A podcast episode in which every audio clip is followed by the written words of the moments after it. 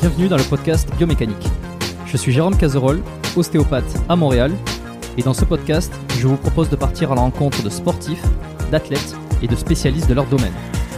Pour mieux comprendre la mécanique du corps et de l'esprit, pour vous aider à être plus performant au quotidien, et surtout en meilleure santé.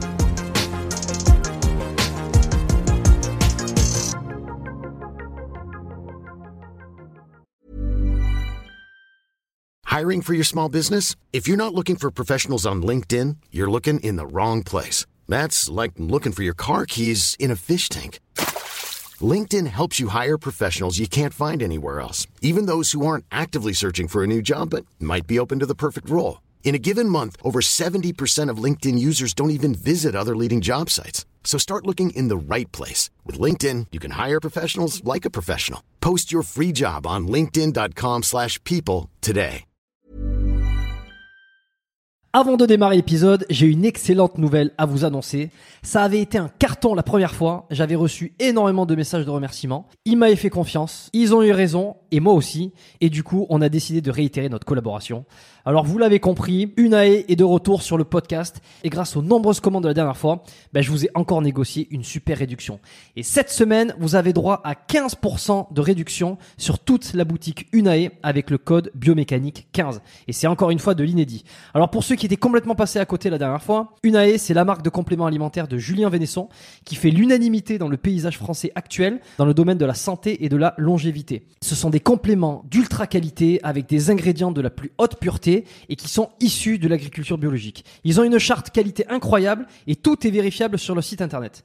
Alors l'été arrive, il est temps de faire le plein de compléments et si vous voulez être au top de votre santé avec les meilleurs produits du marché, eh ben c'est l'occasion rêvée pour le faire. Je vous recommande à titre personnel les oméga 3 en bouteille qui sont considérés comme les plus quali actuellement sur le marché. Si vous voulez améliorer l'aspect de votre peau, la santé de vos articulations et de vos muscles, il y a aussi le collagène éthique qui est issu de poissons sauvages et d'ailleurs qui est en passe de devenir un best-seller chez eux. Euh, Je vous recommande aussi le magnésium Omnimag, hyper important pour le sommeil et la récupération nerveuse et musculaire. Vous avez aussi la vitamine D3 qui avait été un carton la dernière fois et qui est considéré comme beaucoup comme le complément à absolument avoir euh, et qui a un rôle dans quasi toutes les sphères de votre corps. Et puis ils ont aussi plein de nouveautés. Il y a le multivitamine spécial ménopause, il y a le sommeil serein qui est une version améliorée de la mélatonine pour ceux qui ont du mal à bien dormir. Il y a aussi, euh, alors je les ai pas encore testés, mais ça a l'air d'être du lourd. C'est le biotique immunité et le biotique digestion pour booster votre système immunitaire et votre microbiote. Enfin bref, vous allez sur la boutique, vous regardez ce qu'ils proposent, vous vous régalez. C'est sur unae.fr, unae.fr. La dernière fois, vous avez été des centaines à passer commande. Vous avez créé des ruptures de stock sur certains produits. Alors cette fois, bah, traînez pas. Et en plus, je vous rappelle que vous avez 15% de réduction avec le code biomécanique 15. Ils ne font quasi jamais des réductions aussi importantes vu la qualité de leurs produits. Alors c'est le moment d'en profiter. La promotion, c'est cette semaine uniquement. Ça se termine ce dimanche, le 12 mai. Alors profitez-en un max et faites-moi vos retours. Et maintenant, place à l'épisode. Bon, je pense qu'on est, on est parti, donc euh, on devrait s'amuser. Alors je vais choper mes notes quand même, c'est le but. Je suis très content de faire ce podcast avec toi. Ben moi de même. Ça fait Alors. longtemps que, que je connais ton podcast en tout cas. Eh ben ça m'a surpris parce que je t'ai vu commenter une des, un des derniers extraits Ouais. euh, et ce qui a permis en fait la, la mise en contact. Je me suis dit tiens ben je, je fonce de suite, je lui envoie un message avec le compte euh, le compte et, euh, et voilà. Alors j'étais content de savoir que t'écoutais ou en tout cas que t'avais vu passer les épisodes. Ouais, je les ai pas tous écoutés pour, pour être honnête là, mais euh, j'ai écouté plutôt au début. Maintenant, tu as, un petit peu divergé dans les, dans les contenus, ouais, on va ouais, dire, ouais, dans, ouais. les, dans tes questionnements. Donc j'écoutais plutôt au début, mais, mais oui, donc je connaissais Mais- déjà ton podcast. C'est ça, en fait, ça- ça, le, le programme, le, le podcast évolue, Mhm. mais il n'a pas réellement changé de ligne éditoriale. C'est juste que la ligne éditoriale est la même, sauf qu'elle a tendance à venir s'élargir et à rajouter des, on va dire, un petit peu des briques. Mhm. Euh, J'ai beaucoup fait pendant les premiers épisodes des choses qui tournent autour de la préparation physique, euh, de la compréhension du corps, la mécanique, la biomécanique. Euh, Ouais, c'est ça qui m'intéressait moi. Évidemment, c'est ça qui intéressait beaucoup de gens. Bon, j'ai Mhm. fait un peu le tour au bon moment sur des invités, sur des, sur des sujets. Et j'ai eu envie d'aller explorer un peu avec d'autres types d'invités, toujours dans la recherche de comprendre un peu euh, comment on fonctionne physiquement, mentalement, euh, psychologiquement et aussi euh, comment on évolue en fait dans ce monde. Mhm. Tu vois, c'est vraiment ça qui m'intéresse. C'est pour ça que des sujets sociologiques euh, que j'ai pu aborder avec certains de mes invités euh, passés euh, plaisent pas à tout le monde, plaisent à un grand nombre. Tu Mhm. vois, il y a aussi cet effet-là. Et, et je pense que c'est bien de- d'essayer de, comprendre un peu dans le monde dans lequel on évolue, même si on n'est pas toujours d'accord, surtout forcément. Bon, Après, c'est bien de comprendre le monde dans lequel on évolue avec des gens qui connaissent comment le monde évolue pour de vrai, Bien sûr. Eh, écoute, scientifiquement. je vais essayer de, je vais essayer de tâcher de trouver de plus en plus de, de personnes dans ce, dans ce créneau-là. Euh, J'aimerais bien parler aujourd'hui, donc, euh, alors de plein de choses, parce que tu as une Mhm. super chaîne YouTube qui s'appelle Syllabus. Ah, merci. Bon, vulgarisation, euh, co- comment t'a- comment t'appellerais ça? C'est- Honnêtement, j'ai beaucoup de mal à le définir, mais ouais, je dis vulgarisation scientifique pour faire rapide. Mais euh, si je veux convaincre les gens d'aller voir, en général, je dis pas le terme vulgarisation scientifique parce qu'on a l'impression que ça va être un peu un cours, euh, un cours d'école. Ouais.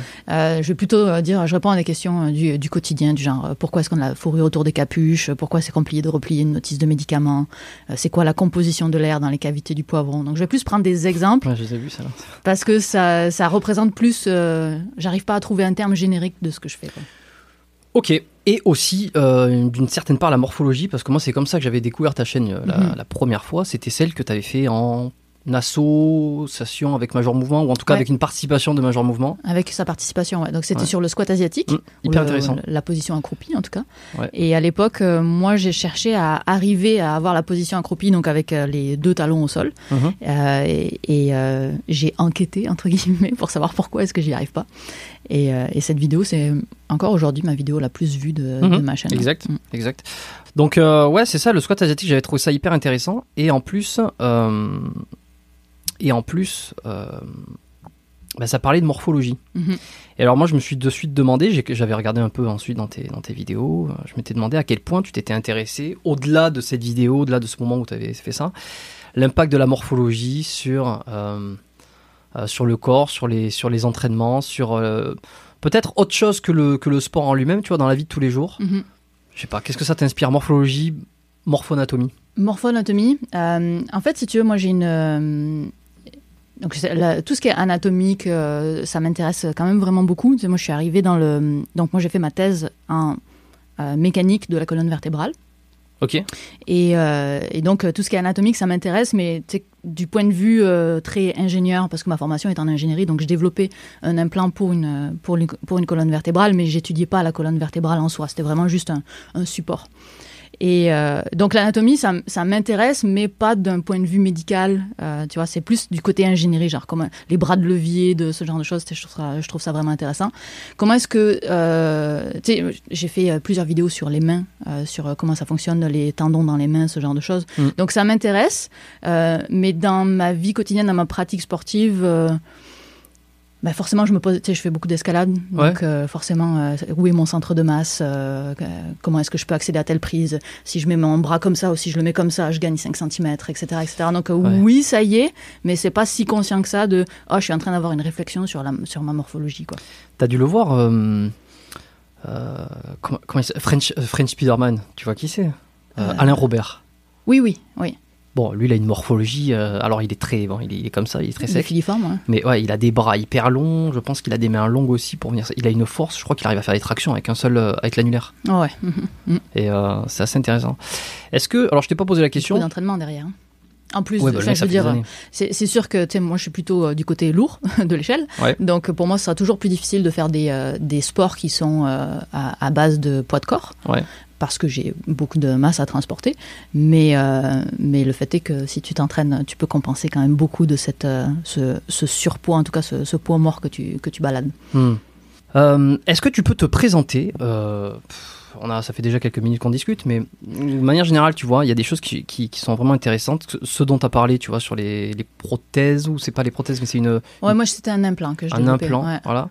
Le génie biomédical, euh, euh, ce que tu fais sur la chaîne, tout ça. Comment tu te présenterais Qu'est- Qu'est-ce que tu fais?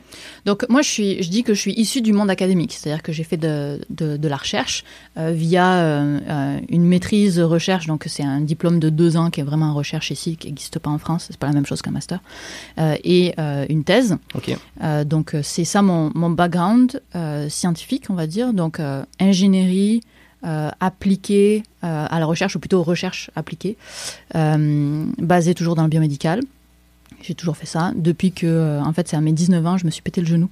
Ok. Euh, ligament, croisé. Ouais. En faisant du, du handball. Et euh, j'ai regardé toutes les vidéos de médecins de comment est-ce que, euh, l'opération allait euh, se passer. Puis je trouvais ça trop cool d'avoir des perceuses pour Tu trouves ça cool Il y en a, y en a plein cool. qui trouvent pas ça cool du tout. Non, je trouve ça trop cool parce que je me disais, mon Dieu, mais c'est, en, fait, l'hôpital, c'est juste un, un garage, mais pour corps humain. Et, euh, et donc je trouvais ça trop cool. C'est comme ça que je me suis lancée plutôt dans cet aspect euh, euh, biomécanique. Et donc Ça ça, c'est mon, c'est, mon bagage qui Mhm. est donc dans, cette, euh, dans ce secteur-là. Puis après, je me suis mise à faire la vulgarisation, en fait, même pendant. Notamment via, il y a beaucoup de concours de recherche dans le monde de, de la recherche, de, de communication, des concours de communication dans le monde de la recherche. Et, j'en ai, j'ai participé à beaucoup, j'ai vraiment aimé ça. Et puis de fil en aiguille, ça a été un blog. Puis après ma chaîne YouTube en 2013. Et puis depuis, depuis euh, je fais des vidéos sur YouTube là depuis bientôt 10 ans. Ouais. Et, euh, et puis je m'éclate. Ouais, bah la chaîne c'est syllabus. Syllabus. Ça veut dire quoi? Alors, syllabus. Le SI, SCI, c'est pour science. Lab, c'est pour laboratoire, parce que je voulais un aspect très expérimental dans tout ça. Ok. Le US, c'est pour euh, le us, c'est nous, c'est pour avoir un aspect un petit peu euh, communautaire. Et syllabus, si tu le prends dans son écriture classique, qui est S-Y-L-L-A-B-U-S, c'est ça le vrai mot. Ah. Et ça, c'est euh, un, un mot français pour indiquer le, un- que ça correspond à un document académique qu'on a en université, où il y a toutes les notes du cours, où il y a toutes les informations importantes d'un cours universitaire. Donc, tu as l'aspect universitaire, l'aspect scientifique, l'aspect expérimental et l'aspect communautaire d'un syllabus. Euh, T'étais contente quand tu trouvais ce nom Ouais, j'étais quand même contente. dis, là, il y a tout qui, il y a tout qui- ça, allait qui très fit, bien, j'étais quand même contente. Ouais. Alors c'est quoi le, gé- le génie biomédical Euh, Comment tu le J'ai essayé de regarder un peu. Ça, ça paraît C'est compliqué. vaste. En fait, c'est c'est l'art de la pluri- pluridisciplinarité. C'est grosso modo aujourd'hui le monde médical. On a découvert beaucoup de choses au fil, de- au fil des siècles sur, Mm. le, sur la médecine et tout ça. Et maintenant, on arrive à un, à un moment où on, on a besoin de pluridisciplinarité, pluridisciplinarité. On a besoin des ingénieurs pour arriver à construire des nouveaux implants. On a besoin des informaticiens pour faire de l'analyse de, de données euh, à grande échelle, même de l'intelligence artificielle pour faire des analyses de, de DICOM qui sont des images d'IRM ou ce genre de choses. Euh, on a besoin de, euh, de gens dans l'administration. On a besoin. Donc, tu as, cette, cette euh, besoin de, de pluridisciplinarité dans le médical aujourd'hui qui fait que c'est ça qui explique, à mon avis, l'apparition du génie biomédical, qui est donc un génie un peu différent des autres parce que euh, les ingénieurs biomédicaux ont un peu besoin d'avoir toutes les casquettes. Ils ont besoin d'avoir déjà fait l'électronique, de l'informatique, de la mécanique, de euh, tous les secteurs de l'ingénierie mais avec ce, ce mindset de ça va être appliqué sur un humain et c'est quoi les contraintes humaines, c'est quoi les contraintes médicales, c'est quoi les contraintes euh, euh, du système de santé, etc. etc. Le, le but ultime, c'est le traitement, c'est le diagnostic, tra- diagnostic et traitement médical? Euh, je, je pense pas qu'on puisse dire le but ultime de ce métier-là parce que ça dépend de ce que tu fais derrière.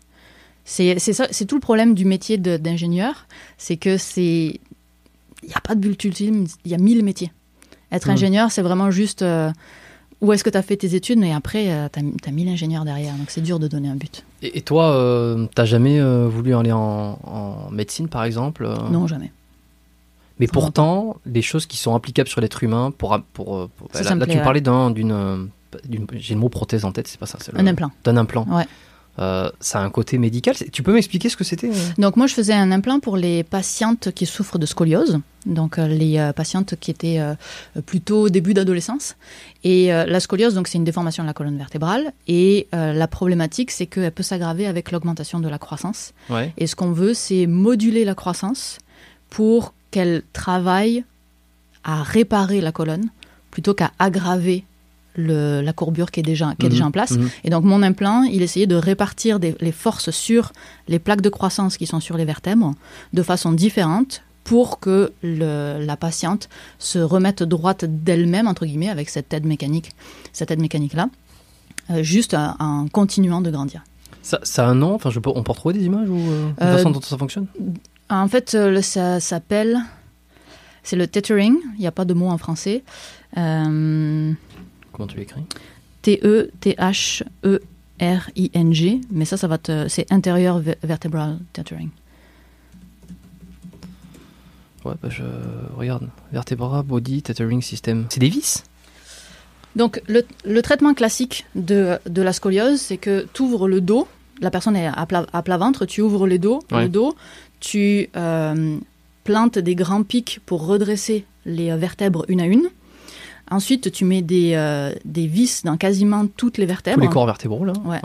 Euh, après, tu mets des tiges euh, rigides dans les têtes de vis qui C'est sont un là. appareil dentaire. Et tu refermes, ouais, à peu près. Mais sauf que tu n'as plus aucune flexibilité. Là, à partir du moment où tu Après, l'os se referme, se refait autour de cette opération-là. Et donc, a priori, toutes les parties que tu as euh, euh, scellées, en, en quelque sorte, bah, c'est fini, tu n'auras plus de, de mobilité À de la colonne. Il n'y a pas une, une réduction. Après, on n'enlève pas les. Non, tu peux pas l'enlever. Donc ça, c'est la méthode classique. Ça, c'est la méthode classique. Ça, c'est la méthode classique. Et la nouvelle méthode, ici, c'est ça se fait en, en minimalement invasif. Donc, on a juste trois petits trous sur le, sur le côté, Ouais. plutôt que d'ouvrir tout le dos. Tu mets des vis sur les côtés des vertèbres et non pas oui, à l'arrière. ben, voilà, c'est ce que je vois là sur l'image. Et là, tu mets un câble euh, dans les têtes de vis et tu Mhm. tires là vraiment comme un appareil dentaire.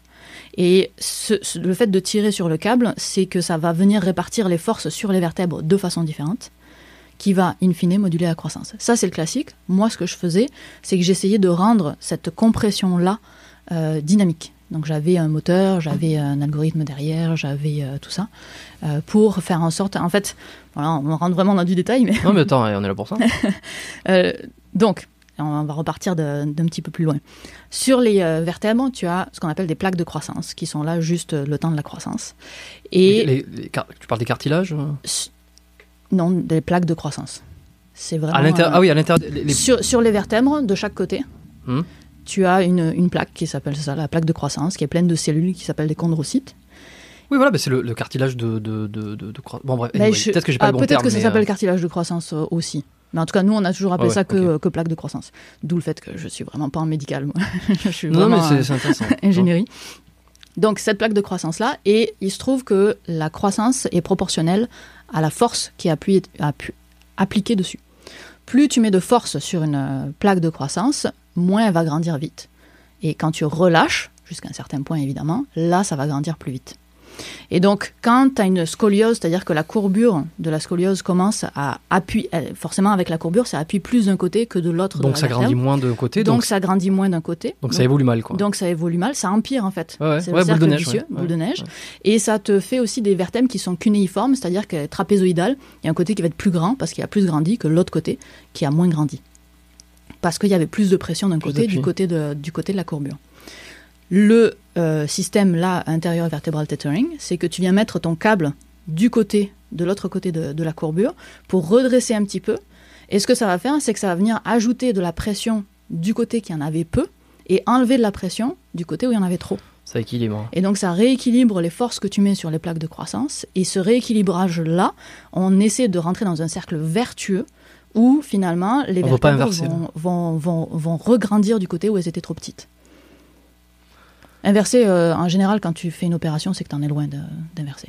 Ouais, ouais. Donc là, c'est vraiment pour des, des, des scolioses handicapantes.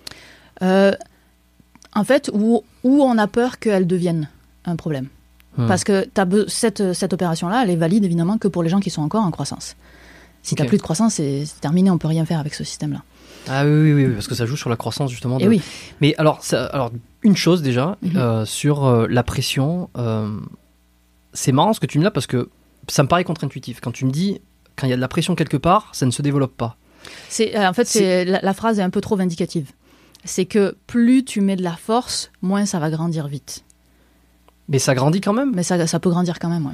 Parce que regarde, euh, il y a une grosse idée préconçue qui était quand tu fais du sport, notamment de la musculation, quand tu es Ouais. adolescent, tu mets de la pression sur. C'était l'idée, hein. Ouais. Tu mets de la pression sur tes articulations, sur, euh, euh, sur tes muscles, enfin bref, tu, Mhm. tu te tasses et en fait tu t'empêches de développer, tu, tu réduis ton potentiel de croissance. C'était tout ce qui était dit Ouais. et je pense que ça a été aussi beaucoup popularisé par le fait qu'on voyait beaucoup d'athlètes euh, gymnastes qui étaient Mhm. musclés et qui étaient petits, mais justement souvent parce qu'ils avaient été pour ils ont sélectionnés parce qu'ils Mhm. ont été petits. Enfin, c'est le, c'est pas l'un qui entraîne l'autre, c'est l'autre qui entraîne l'un. En fait, si tu veux, le... est-ce que les gens qui font de la musculation avec grosse charge, ils font ça 24 heures sur 24 il que- Non, mais c'est impos- c'est impossible de faire ça 24 heures sur 24. Ah non, oui, il faut dormir. Et- donné. non, voilà, faut dormir et puis euh, tu sais, tu vas avoir euh, peut-être un 2-3 heures dans ta journée où tu vas avoir euh, plus de pression. Hum, Ça, ça fait, ça va pas changer la donne. tu penses que c'est, c'est même indiqué d'avoir une heure par jour, même à l'adolescence, Ah, un sport de pression Ah, aucune idée. Je sais que les. Euh, mais ça, c'est une autre loi. Donc là, le, le truc de la croissance, si jamais vous voulez vous, euh, vous intéresser là- là-dessus, ça s'appelle la loi de Hutter-Volkmann. Ça s'écrit euh, H-U-E-T-E-R, plus loin V-O-L-K-M-A-N. Donc ça, c'est la, la loi de, de- de la croissance. Euh, et tu en as une autre qui est la loi de Wolff, euh, Oui, bah. W-O-L-F-F. et qui est plus sur le, le renforcement de, de l'os, c'est ça qui est valide pour toute, euh, toute la vie. Et euh, ce qu'on peut voir, c'est que euh, les bras des tennisman, à droite, ils ont une densité musculaire, il me semble que c'est la densité musculaire, euh, Ouais. pardon, osseuse. Euh, une densité osseuse qui est plus grande du côté qui frappe parce qu'ils ils reçoivent Ils ont, des chocs. ils ont cette contrainte. Ils ont cette Euh, contrainte regarde. mécanique-là. Je vais montrer une image de Nadal où euh, c'est évi- évident. Mais ce que tu vas voir, c'est sa différence musculaire, Après, pas sa différence osseuse. Ouais. Ouais, c'est pas faux. C'est pas faux. Et la loi de Wolff, c'est ça. L'os se, l'os, euh, se forme ou, ou se résorbe en fonction des contraintes mécaniques qu'il Ouais. subit. C'est beaucoup pris euh, en, argument, en argumentation euh, par les pros, euh, les pro adaptation. Ceux qui parlent qu'en fait le corps est en, perpétuel mouvement et adaptation par rapport aux contraintes qu'il qu'il subit. Mhm. C'est un peu la guerre, euh, bon, tu- forcément tu l'as entendu parler, entre Doron, pas Doron. J'en ai, entendu parler à peine, mais je, je t'avoue que ça c'est pas un débat qui m'a tant intéressé. Ouais, mais je pense Donc, que c'est intéressant pas, pour, ceux, pour, les, pour les coachs beaucoup, pour ceux ça. qui ont, un, qui ont un intérêt là-dedans euh, et qui essaient de défendre un peu leur truc. Voilà, en gros, t'as ceux, t'as, t'as la partie de ceux qui disent bon, mais le doron c'est mauvais parce que euh, mécaniquement ça met de la pression sur le disque et en fait le disque n'est pas fait pour recevoir de la pression. Mhm. euh, sur, Bah, même à très faible niveau. C'est quoi son métier au disque si c'est pas recevoir de la pression? Euh, de la pression, alors c'est surtout, euh, bon, je vais pas rentrer dans les détails, j'ai un super épisode là-dessus euh, avec Jean-Philippe Deneville que j'invite tout le monde à aller écouter. Et si t'as pas écouté l'épisode avec Jean-Philippe Deneville, Ouais. Eh ben, je te le recommande parce que justement on parle de tout ça. Lui, il a fait sa thèse sur sur sur les, les hernies discales et sur le disque intervertébral. Donc c'est pas mal intéressant. Il dit qu'en fait, ça s'adapte à partir d'un certain niveau sur les les pressions en Ouais, flexion. Toujours du trop. hein. Mm. Euh, et puis de l'autre côté, il y a ceux qui qui disent que le, le doron c'est pas un problème, que le corps va s'adapter tant que c'est fait progressivement et qu'on peut monter à des charges jusqu'à 100 kg doron. Euh, Mhm. Si c'est fait progressivement dans le bon ordre, euh, le corps va être capable de s'adapter. Bon. J'ai pas d'avis euh, honnêtement là-dessus. euh. Moi j'en ai un petit, mais Mhm. bon, c'est pas le, est- pas le bon. Donc allez écouter les gens qui savent plutôt. C'est pas le bon. Non, mais c'est pas le bon dans le sens où euh, j'ai pas de. Moi, j'ai discuté avec des gens et je me suis fait un avis un peu comme ça, tu vois. Ouais, et un peu par. mais bon, je laisse toujours ouvert dans ma tête, je, je, je suis pas fermé. Euh, donc c'est ça. euh, et alors, ce qui m'amène à te demander sur cette, euh, sur cette question de la contrainte mécanique, c'était ça, c'est l'histoire du Doron, tout ça. Qu'est-ce que t'en penses, toi? Est-ce que tu. Euh, Est-ce que c'est une loi qui se vérifie à chaque fois? Est-ce que le corps va s'adapter vraiment aux contraintes? Est-ce qu'il doit y avoir une, une progressivité dans la contrainte? Est-ce que, toi, dans Ouais. ce que tu as vu dans ton, Là, si tu veux, c'est que tu, me- tu me poses des questions qui me sortent un petit peu de ce que je sais. Euh, Ouais. ce que- si tu veux, la loi de Uther-Volkmann et la loi de Wolff, pour moi, elles sont, elles sont actées. C'est pas comme, c'est pas genre telle personne ça va pas arriver, telle personne ça va arriver. Ouais. Genre c'est acté que, en fait, c'est la vie de l'os. Ça représente la vie de l'os. Comment est-ce que l'os évolue en fonction des contraintes. Euh, après, je doute pas qu'il y a d'autres facteurs qui font que ça va être plus efficace chez une personne que chez une autre. Donc ça, j'en doute pas une seconde. Après, sur l'aspect progressivité et tout ça, j'en ai aucune idée. Là, on, on sort vraiment de de ce que je suis capable de... Parce que c'est vraiment pas du tout ça que j'ai étudié. Si tu veux, moi, les os, j'avais besoin de savoir comment est-ce qu'ils fonctionnaient Mm. euh, pour mettre ma vis dedans. Donc, euh, j'avais pas beaucoup plus de, Mm. de besoin que ça. T'as assisté à des opérations? J'ai assisté à une opération d'une d'une jeune fille là, qui devait avoir 11 ans. Et alors? Comment tu as vécu? Euh, c'est quand même vraiment impressionnant de, euh, de voir. euh, Donc, j'ai vu la version nouvelle, donc intérieur vertebral tethering, pas la version où on ouvre le dos. La Mhm. version où où on ouvre le dos, la classique, ça dure 4 heures. C'est une opération, euh, c'est vraiment. C'est lourd. C'est très lourd. Et tu, tu restes assez longtemps à l'hôpital. Là, celle-là, euh, elle a duré 45 minutes, je pense. Et euh, je pense que c'était un ambulatoire. La patiente est repartie euh, le jour même. Mhm. Donc euh, c'est ça qui est surtout impressionnant, c'est de voir. Ah oui, un truc qui m'avait marqué, c'est qu'il dégonfle les poumons. Ça, je trouve ça. Pour quelle raison? Pour accéder à la colonne. Parce que Par le- l'avant? Non, non, par Sur le, le par- côté. sur le côté. Tu as le poumon qui était, euh, qui était gênant. Parce que ça en fait, et puis tu veux pas risquer de le, de le percer ouais. non plus, Ouais. non plus. Et donc euh, avec ces trois petits outils là, puis tu voyais avec la, la caméra ce qui se passait. Il avait gonflé- dégonflé un des deux poumons pour accéder mieux à la colonne vertébrale. Et autre chose qui est super surprenant, alors on on rentre dans du, dans du glauque là, mais moi je savais pas à quel point un os ça pouvait saigner. Ouais, Et c'est ça, saigne de fou. hein. Et euh, donc il était sans arrêt en train d'aspirer le sang quand il faisait des trous. Et euh, je pensais pas à ce point. Ok. Alors bon, moi je, je le sais par définition parce que bon, quand j'ai Mm. étudié, je savais que l'os était vascularisé, c'est comme ça qu'il se, se remodèle, Qu'il se- se ouais, ouais, reforme et qu'il se, qu'il se Mm. renouvelle sans arrêt. Euh, en revanche, je suis pas sûr d'avoir vu euh, un os saigner de mes propres yeux. Ouais. Ça doit être pas mal. Et alors le poumon, il le dégonfle donc pour avoir un peu plus de place pour euh, atteindre la colonne. ouais. Comment ils font pour en dégonfler un et pas l'autre? Alors ça, je sais pas. Je sais pas du tout. En fait, et aussi, ils ont besoin d'accéder à la colonne parce qu'il faut imaginer que la colonne est tournée sur elle-même. Parce qu'une scoliose, c'est pas que euh, le fait que, que tu sois décalé. C'est dans, dans les, c'est en 3D. Et donc, il y y a un twist des vertèbres aussi.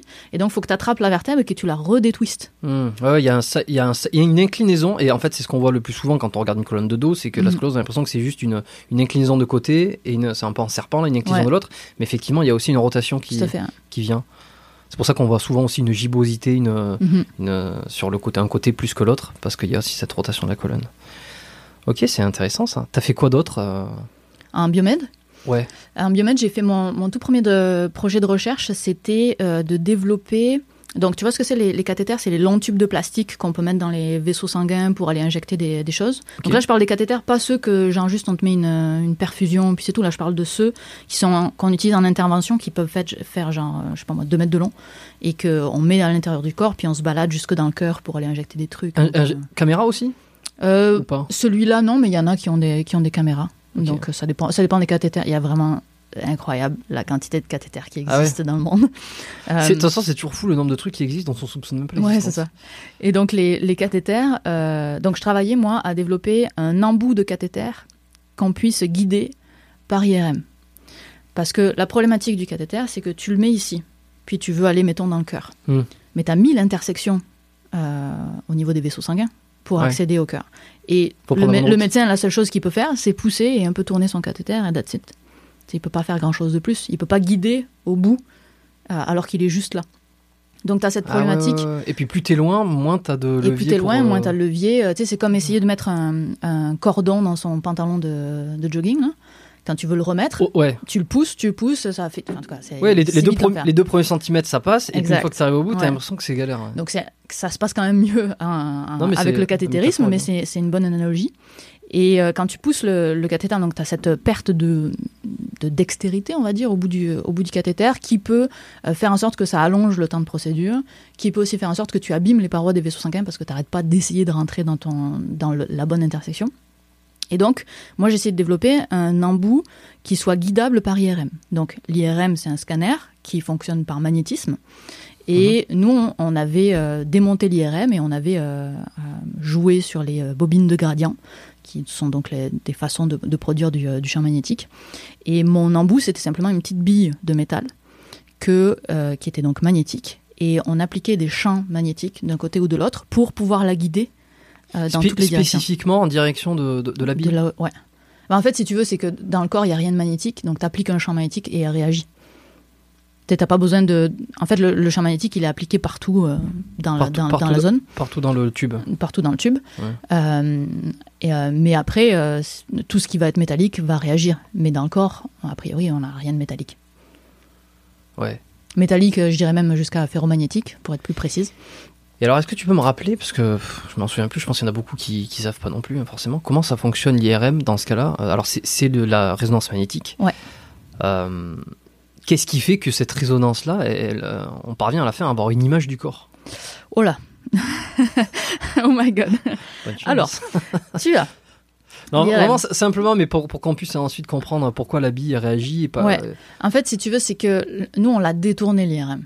Tu peux pas faire ça avec un IRM normal. Nous, on l'a recodé, on a rajouté du hardware. Un IRM normal, euh, tu peux pas cliquer sur un bouton puis avoir une force magnétique qui se produit. hein. Ça se passe pas comme ça.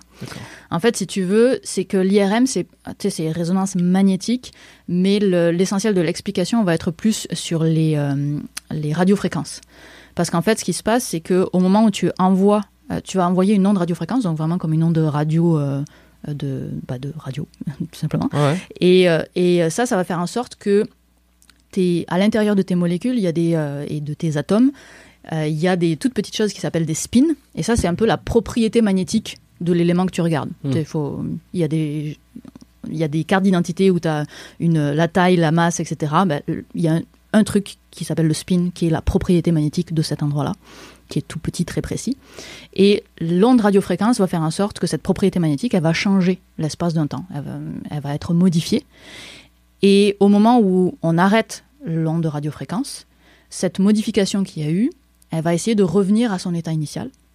Et en revenant à son état initial, elle va elle-même émettre une onde de radiofréquence Qui va être capté. qui va être captée. Cette onde de radiofréquence, après, elle est récupérée et c'est ça qui va nous permettre de créer une image. Là, tu vas me dire, on n'a pas du tout parlé de magnétisme encore. Attends, ju- ok, juste ce truc qui bouge là, Ouais, ce- qui le passe spin, de- le, ouais. le spin. C'est quelque chose qu'il y a dans le corps, Dans tous les atomes. Dans tous les atomes. Donc Ouais. c'est vraiment, ouais, c'est au niveau C'est au- moléculaire, c'est atomique, quoi. quantique. Quantique. Ouais, et c'est pour ça que je peux pas aller très loin dans l'explication parce que là, j'arrive moi en limite de compétences euh, physiques, qui est que le, le spin, la seule chose que, où je peux aller euh, assez loin, c'est te dire que c'est la propriété magnétique de, des protons en fait euh, spécifiquement. D'accord. Euh, mais c'est c'est une propriété quantique. Donc, on a, on a les radiofréquences, ça nous change la propriété du, euh, ça nous change la, la façon dont c'est disposé dans le corps. Et puis, quand ça revient à son état normal, on récupère une onde radiofréquence. Cette onde radiofréquence, on l'analyse, on l'analyse avec de l'analyse du signal. Euh, et après beaucoup de maths pour avoir une image. Le un magnétisme dans tout ça, quoi. le magnétisme dans tout ça, c'est que, euh, je t'ai dit, le, le spin, on le change de position en envoyant une onde radiofréquence. Mais en fait, c'est que on veut que tous les spins de tous les protons, ils soient dans le même état de base avant qu'on les change d'état. Ouais, faut tous les mettre d'un Il côté. faut tous les mettre d'un côté. Et c'est là qu'il y a le champ magnétique principal, parce qu'un IRM, même s'il est éteint, il a quand même un champ magnétique. Et donc là, tu as un champ magnétique qui est toujours dans, dans une seule direction, qui est dans le centre du tunnel. Et là, tous les spins du corps vont être alignés dans, euh, selon le, cette, cette, Ouais, on brosse les cheveux, allez, je fais une analogie, on brosse les cheveux tous dans le même sens Exact. pour qu'ensuite, quand il y a le vent qui souffle, il y a, il y a les. on pu- Exact. Ça arrive, ça ça. truc à la con, mais. Bon, j'ai- fait un petit raccourci. En réalité, ils sont pas tous dans le même sens, mais en considérant qu'ils sont tous dans le même sens. Donc ça, c'est le champ magnétique classique de l'IRM. Après la radiofréquence, est une autre chose qui s'appelle les gradients magnétiques, où là, on va venir ajouter un champ magnétique sur le champ magnétique, et ça nous sert à localiser quel spin on est venu euh, euh, titiller. Parce que sinon, tu changes tous les spins de tout le corps humain, tu reçois plein de données, mais elles sont toutes mélangées, tu peux pas les, les différencier les unes des autres. D'accord. Donc on vient rajouter du gradient magnétique pour arriver à localiser un petit peu plus. Bon, c'est là où on voit que c'est. Un- honnêtement, je- tu m'as- tu m'avais pas dit que tu allais me poser cette question. parce que c'est un prévu. peu intense comme, euh, comme, comme explication à froid. Euh, On combien te pardonne Euh, Dix ans après avoir fait ce, ce projet-là, Il y a performance. un peu dur. C'est- accueillir, accue- accue- accueillir la performance, s'il vous plaît, d'a- d'avoir su euh, se rappeler ça. Mais sinon, un truc tout simple, une analogie que j'aime bien. Mettons que tu as un, un verre d'eau, un verre de, euh, d'huile, un verre de miel. Ouais. Puis tu donnes une petite pichenette comme ça. Puis tu vas voir qu'il va y avoir une onde qui va se, se mettre dans l'eau, dans le miel et, Ouais. dans, et dans l'huile. Et cette onde-là, elle va être un peu différente parce que la viscosité n'est pas la même. C'est- ouais, voilà. ça que fait l'IRM. Quand on envoie une onde euh, RF, ça vient faire une perturbation. Et avec nos yeux, on est capable d'interpréter la perturbation. Et donc c'est un petit peu ça le, le- le grand principe de l'IRM. Ok, c'est fou. En fait, on s'imagine euh, jamais, une fois que les choses sont faites, euh, enfin, c'est quand on creuse, tu vois, quand on se dit comment fonctionne Mhm. une IRM, que tu te rends compte toute la, tout le, le savoir-faire de l'être humain, en Ouais. tout cas ce qu'il a réussi à construire, c'est assez fou. Bon, là, dans le, dans le domaine du médical, l'objectif, c'est le, Mhm. le diagnostic, le traitement, euh, c'est l'amélioration. Est-ce qu'il y a eu d'autres choses sur lesquelles tu as travaillé? Euh, en biomède, non. C'est tout. Mais Parce que je disais tout à l'heure, l'objectif, c'est quand même le traitement in fine dans tout ça. C'est que l'être- humain aille mieux, que l'être humain soit réparé. Ben, ça dépend à qui tu parles, parce qu'il y a des gens qui s'intéressent juste à comprendre. Ce qui est déjà pas mal. Ouais, mais c'est un peu en conver c'est la même euh, un peu la même oui, euh, dans le même sens où pourquoi est-ce qu'on comprendrait si c'est pas dans l'objectif de traiter ouais c'est oui. mieux c'était je sais plus avec qui quel invité j'en ai parlé mais c'est un peu comme la politique ou les idées euh, je veux dire c'est on est tous avec des idées mais l'objectif final de tout le monde c'est pour que tout aille mieux pour le mieux Mhm, c'est toujours sûr. ça Euh, C'est juste que la définition de tout aille mieux pour le mieux, particulièrement en politique, n'est pas la même. il y en a il y en a qui le voient d'un côté et l'autre qui le voit de l'autre en gros c'est ça et euh, bon alors moi, ce qui m'amène un peu à cette, euh, cette tendance qu'il y a au transhumanisme. euh, Mhm. Alors on va pas le parler d'un point de vue so- sociétal, sociologique, sur les changements de sexe. j'aurais bien ça. du mal à te répondre de toute façon. Euh, bon, ben, c'est voilà, c'est compliqué. Ouais. Euh, et puis c'est clivant aussi forcément. Mhm. Mais surtout sur le côté, euh, alors les prothèses, est-ce que c'est quelque chose que t'as qui t'a intéressé euh, Ouais, moi je, je trouve ça trop cool. C'est trop bien la prothèse. T'imagines Avant tu pouvais pas marcher, après tu peux marcher. Maintenant tu peux marcher, c'est fou. Est-ce Ouais. que, euh, je sais pas si on pousse le truc jusqu'au bout, tu vois, avec ce que fait un mec comme euh, Elon Musk, qui Ouais. bientôt euh, va t'implanter quelque chose dans le crâne. Enfin, je veux dire, c'est toi qui choisiras, hein, Mhm. probablement. Euh, et que tu vas pouvoir. Il a sorti ça il a, il a dit qu'il allait Ouais, ben non, enfin, il est, il est en plein travail sur le Neuralink, ça s'appelle, je crois. J'avais Ah entendu oui. ça chez, euh, chez Je me souviens plus. Euh, Neuralink, pardon, Neuralink. Ouais, c'est une puce, ça va être une puce Euh, start-up américaine, neurotechnologique, qui développe des implants cérébraux d'interface directe neuronale. Et euh, bon, ben voilà, j'imagine que l'objectif, ça va être euh, de contrôler des choses, euh, d'avoir des statistiques sur ses propres, ses propres données euh, Biométrique. biométriques, voilà. Mhm. Ça, ça, ça, ça te rassure? Tu te dis c'est super, on, on va vivre de plus en plus longtemps de- en meilleure santé ou ça te fait peur? Il n'y a pas assez d'informations pour répondre. Ah, dommage. Parce que, le, parce que là, qu'est-ce que c'était? Je sais pas. Parce que pour moi, contrôler des choses dans le, dans le cerveau, on est à des années-lumière d'y arriver. Ah ouais? Ouais. Et moi, alors c'est marrant parce que moi, je sais pas du tout ce que j'ai l'impression quand j'écoute les médias, quand j'entends ce qui se fait. J'ai l'impression qu'on y est là. Ah non, on comprend rien du cerveau. Ben, on comprend rien, j'exagère.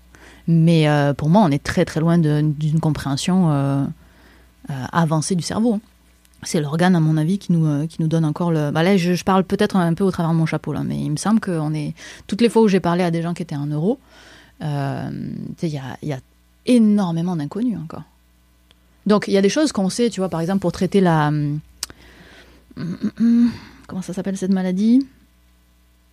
Alz- Alzheimer, euh, Parkinson? Non, euh, une maladie qui fait avoir de la mousse blanche. La rage? Non. Le tétanos? Non. Non, le. le, le, euh, Ah avec des, des crises d'épilepsie Épilepsie. Oui. Voilà. Bah, en tout cas, je sais pas si c'est fait ça chez lui-même, mais chez ma chienne, quand j'étais petite, ça avait fait Elle ça. faisait ça. Elle ça. Elle faisait des crises d'épilepsie. Donc je sais qu'on peut, euh, on peut traiter un petit peu l'épilepsie euh, en venant jouer dans le cerveau directement parce qu'on a identifié quelque, euh, une zone en particulier qu'on peut venir contrôler. Ok. Peut-être pas chez tout le monde, mais en tout cas, je sais que ça, ça existe comme procédure. Mais mais il y a beaucoup de choses dans le cerveau. où, tu vois, je parlais à, un- à un neuro- je pense qu'il y a une neuro à la base sur les addictions. Et sur les addictions, tu sais, Ici on- ouais, à Montréal. Ok.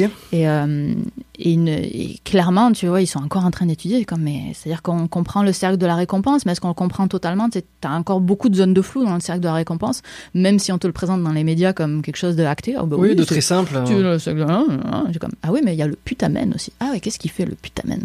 Voilà, euh, tu c'est, c'est mille fois plus compliqué que ce qu'on, ce qu'on en voit. Donc pour moi, le, le cerveau, on est très loin. Ok. Euh, Mais je, je, je suis, ça se peut que je me trompe, mais euh, Non, non, mais, mais probablement. Enfin, j'ai l'impression qu'on a beaucoup compris dans le cerveau, tu vois, des structures. Quand, quand on a un peu identifié, bah, forcément, on a identifié plein de structures qui ont, euh, qui ont des interactions les unes avec les autres. hein. Celle-là, bah, par exemple, le striatum, euh, il va fonctionner comme ça. Euh, tac, la dopamine, d'autres, d'autres neurotransmetteurs. Ça, ça va avoir un lien avec plus la créativité, avec les IRM ou les choses qui permettent de voir IRM fonctionnel. Ouais. Ouais, c'est ça, c'est en fonction de Mhm. tu fais une activité, tu vois ce qui s'active dans le, cerveau. Euh, je, te, je te parlais tout à l'heure de Sébastien Boller. Ouais. Euh, il a écrit des super bouquins sur ça. Euh, sur le neurosciences euh, mêlé un peu avec des, des objectifs Mhm. sociétaux et, euh, et écologiques. Et c'est hyper intéressant parce que souvent dans ces bouquins, il prend un aspect un peu du fonctionnement du cerveau euh, pour en expliquer des choses et pour aller vers des réflexions et pour aller vers des, les comportements humains et essayer d'aller comprendre. Et, et, et tout ça, c'est assez, génial. Euh, mais peut-être que ouais, il y a plein de choses qu'en fait, qu'en- en fait, on se rend compte, on se rend compte qu'il y a des liens qu'on soupçonnait pas, qu'il y a tout il y a- qui interagit entre. Il y, y a une époque, on disait ah, telle, telle zone du cerveau, elle fait ça, telle autre zone du cerveau, elle fait ça, etc. Puis en fait, tu te rends compte que quand quand il y a une zone qui est allumée, en fait, il y en a mille autres qui sont allumées aussi, mais peut-être pas de la même int- intensité. Enfin, c'est, il me semble que, au contraire, on découvre de plus en plus la complexité du cerveau, plus qu'on se rapproche d'une compréhension très, euh, très cadrée, Segmentée. de, très segmentée de comment fonctionne le cerveau. tu sais. Ouais, bah, plus t'en sais, moins t'en sais. C'est aussi Un peu. Mm. Ok. Plus tu Euh, en sais, plus tu connais, euh, plus tu arrives à délimiter l'ampleur de ton ignorance. C'est comment s'appelle cette courbe? Il y a pas une courbe comme ça où, euh, où, au Euh. départ tu penses que tu sais de plus en plus et puis à un moment donné tu traverses un, un espace où tu as l'impression que tu sais plus rien et puis. euh, Je sais pas. Je- ça me dit quelque chose, mais je saurais pas Ouais. donner le nom. Euh, Parce que je pense que c'est lié à l'effet Dunning-Kruger. C'est pas Dunning-Kruger. Si, c'est peut-être ça. Kunin- euh, en tout cas, je le prononce mal. il, y a, il y a une- il y a une- il y a une consonne que j'ai pas. Je sais pas laquelle c'est. si je le retrouve. Dunning, Dunning Ah, Dunning. Ah ben, c'est exactement cette courbe-là dont je parlais. Ok, Euh, c'est la, la courbe des compétences. Tu ouais, vois ça. Au début, montagne de, montagne de la subtilité, tu montes, t'as l'impression d'en savoir, t'as une grosse confiance avec et tu sais, tu sais réévaluer tes, tes compétences. Attends, je vais, la, je, vais la, je vais le mettre en écran là. Euh, et euh, après, hop, t'as la vallée de l'humili- de l'humilité où tu te rends compte que finalement tu sais pas grand chose. Mhm. Et puis après, ça remonte un petit peu vers le, vers, le- vers le haut. Euh, ouais, Mhm. où là, t'es. euh, C'est juste qu'il faut à un moment donné que ça dépasse pas. Ouais, faut pas que tu te Mm. sentes plus confiance. Tu penses qu'il y en a beaucoup aujourd'hui qui, qui, qui sont dans cet effet où ils surévaluent leurs propres compétences? Ah ben, je pense qu'on on est tous un peu dans, dans cet effet-là à un moment donné euh, de, de notre vie. C'est la question, c'est à quel point est-ce qu'on a une vie publique pour l'exposer, quoi. C'est plutôt ça. Et dans, dans le milieu de la science, dans le milieu de, de la santé, du médical, Bah oui. Non, non, mais sans, sans donner de Ouais. nom ou quoi, hein, je sais, Mhm. on a discuté un peu tout à l'heure de, Ouais. de, de trois personnes dont on révélera pas les, pas les noms forcément. mais euh, tu penses qu'il y en a beaucoup? Tu... À quel point il faut se méfier? C'est toujours En la question que je me pose, moi. C'est c'est hyper dur de répondre. C'est hyper dur de répondre. Pour moi, déjà, euh, quelqu'un qui ne parle pas dans son champ de compétences euh, et qui parle avec beaucoup d'affirmations, on se méfie. S'il y a affirmation alors qu'il n'y a pas de- de- d'expertise démontrée, on se méfie. Est-ce que ça veut dire que ce sera faux? Pas forcément. Mais il y a juste activation de la méfiance. Euh, et puis après, là, il y a des gens qui sont dans leur champ de compétences Mm. et qui disent de la merde. On a Raoult qui a, qui a fait ça beaucoup pendant la, pendant la Covid. Qu'est-ce qu'il a fait? Et, Genre, euh, je- Moi, j'ai pas, pas suivi. Mais il était anti, euh, anti, euh, anti-vax, je pense. Et puis, euh, Tu vas faire il, gueuler, il hein, était sur, euh, là, sur le, l'hydrochloroquine. Bah là, je veux dire, c'est acté, là, quand même. Ok, moi je non je sais pas, mais c'est un, c'est, c'est non, un mais- sujet qui, si tu veux, En fait, on sent si que ça prend au tri beaucoup de Si gens. tu veux, c'est que c'est. En fait, c'est ça qui est, qui est drôle sur, euh, dans ce sujet-là, c'est que c'est pas un débat. Il y a un consensus pour réel, tu vois, scientifique. Ok. Quel est ce consensus? L'hydro- L'hydroxychloroquine n'aide pas à soigner du Covid. D'accord. Et alors comment comment on a pu penser que comment lui il a pu penser que c'était le cas et qu'est-ce qui a fait que Ah, ça, son processus, je sais pas. ça tu sais pas. Ouais, ça, je sais pas. Euh, euh, moi, j'aime à croire, et je pense que j'ai tort, mais j'aime à croire que les gens font toujours les choses avec euh, de la bonne volonté et que c'est une personne qui a voulu faire bien et il se trouve que ça n'a pas marché. J'ai envie de croire que les personnes sont de bonne volonté, mais je sais que c'est mon petit côté bisounours. Euh, donc euh, c'est comme ça que je me protège pour garder ma foi en l'humanité. Donc euh, je- Je, je ne fais pas cet effort là moi. Ouais, moi je fais, moi je fais cet effort-là. Donc je, je crois que les gens sont de bonne volonté, même s'ils se trompent. Et du coup j'ai perdu le fil parce que je sais pas. euh, Raoul, tu penses qu'il il, était dans son domaine mais qu'il a Il dit était dans son domaine, ouais, Ouais. c'est ça. Il a dit des conneries, ça a été prouvé, mais plein de fois. Je, veux dire, c'est c'est- vraiment factuel. C'est facile de démontrer. Euh, et puis, mais non, à partir de ça, je sais plus où est-ce que je m'en allais moi avec ça. Ah oui, sur comment est-ce qu'on croit les gens qui sont euh, qui sont dans leur domaine. Ouais. Et donc là, après, bah, c'est super difficile. C'est-à-dire qu'à un moment donné, on est obligé de faire un, un transfert de confiance. C'est-à-dire que moi, quand j'écoute une personne que, euh, qui a, qui a l'air d'être experte de son milieu, bah, je lui donne ma confiance parce que moi, j'ai pas les moyens d'évaluer si cette personne dit de la merde ou pas. C'est juste que je vais garder une petite dose de De doute. de doute. Mais pas de doute euh, pour euh, remettre en question euh, ce qu'elle a dit, c'est plus de, de dire ah s'il y a une information contradictoire qui m'arrive, je vais pas forcément la bloquer et je vais et je vais entendre et je vais dire ok est-ce que ce, cette, la personne qui amène ce doute là, elle arrive avec des arguments qui ont l'air cohérents, qui ont l'air euh, scientifiquement euh, calés oui ou non, ouais, ouais. viable. Euh, et, euh, et puis là, après, on commence à, mettre en, opposition les, euh, les deux points de vue, même si en science, c'est un petit peu ça qui est, problématique, c'est que on traite la science de la même façon qu'on traite la politique. Et la science, il y a pour certaines choses, hein, il y a des choses où on ne sait pas, mais pour certaines choses, il y a des consensus scientifiques. Et quand il y a consensus, ça sert absolument à rien d'amener sur un plateau télé quelqu'un qui a un avis et quelqu'un qui a un autre avis. Il y a, y a une vérité et il y a une contre-vérité. Et donc ça sert à rien d'amener les deux opinions. En politique, c'est pertinent d'amener les deux opinions parce que tu peux avoir deux visions du monde différentes. Ouais, parce qu'il n'y a pas de preuve, il y a pas de. On est sur une, Ouais, c'est ça. Dès, dès qu'on est dans, dans, sur dans- une pensée, sur une idée. sur- Exact. Donc ça, c'est normal d'avoir plusieurs opinions. Dès qu'on parle de science, on ne doit pas avoir la même, la même euh, processus. S'il y a consensus scientifique, alors c'est pas la peine d'amener une voix divergente, parce que cette voix divergente-là, elle vient juste amener du trouble. Elle vient juste amener du doute dans, dans- dans la tête des gens là où il n'y en a pas besoin. S'il y a consensus scientifique. Mais le, est-ce que tu peux, c'est quoi un consensus scientifique concrètement? Euh, C'est-à-dire que c'est, euh, si tu veux, euh, aujourd'hui, la, la, la charge des preuves pour telle chose est tellement forte que euh, on- on- elle est dure à remettre en question, en fait, si tu veux. C'est qu'on a tellement prouvé, ça a tellement été démontré qu'aujourd'hui, on voit plus trop d'avenues de comment est-ce que ça pourrait ne plus être vrai, quoi. Mais est-ce qu'il n'y a pas eu justement dans le passé des moments où c'était le cas, on pensait que c'était sûr et que Bien sûr. un petit détail est, venu- est remu- est- est venu remettre en cause cet ensemble, ce- ce- cet ensemble Mhm. de consensus qui a tout perturbé.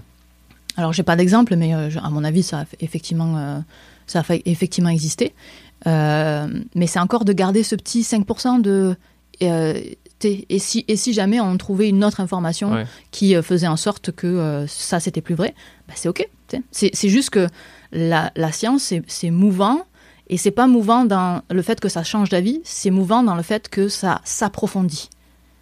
Tu vois, c'est plus ça. Et je, je, je suis pas sûre qu'on ait eu énormément d'exemples de sciences où on s'est dit, en fait, c'était complètement l'opposé. C'est juste qu'on est venu ajouter de la nuance, tu vois. Hmm. On dit comme, ah, là, on avait une vision très tranchée, en fait, c'est plus compliqué que ça. Tu sais, c'est euh, comme, euh, euh, tu sais, il y a eu des trucs. J'essaie de chercher un exemple. Hmm. je fais genre que je vais trouver un exemple, mais non, j'en ai Non, pas. ça ne vient pas. Ouais. Ok. Euh, bon, mais c'est intéressant. Je- J'en avais déjà parlé sur euh, cet effet de qui croire, euh, en qui avoir Mais c'est confiance. très dur. euh, très Honnêtement, c'est très très dur. Mais parce qu'on est tous.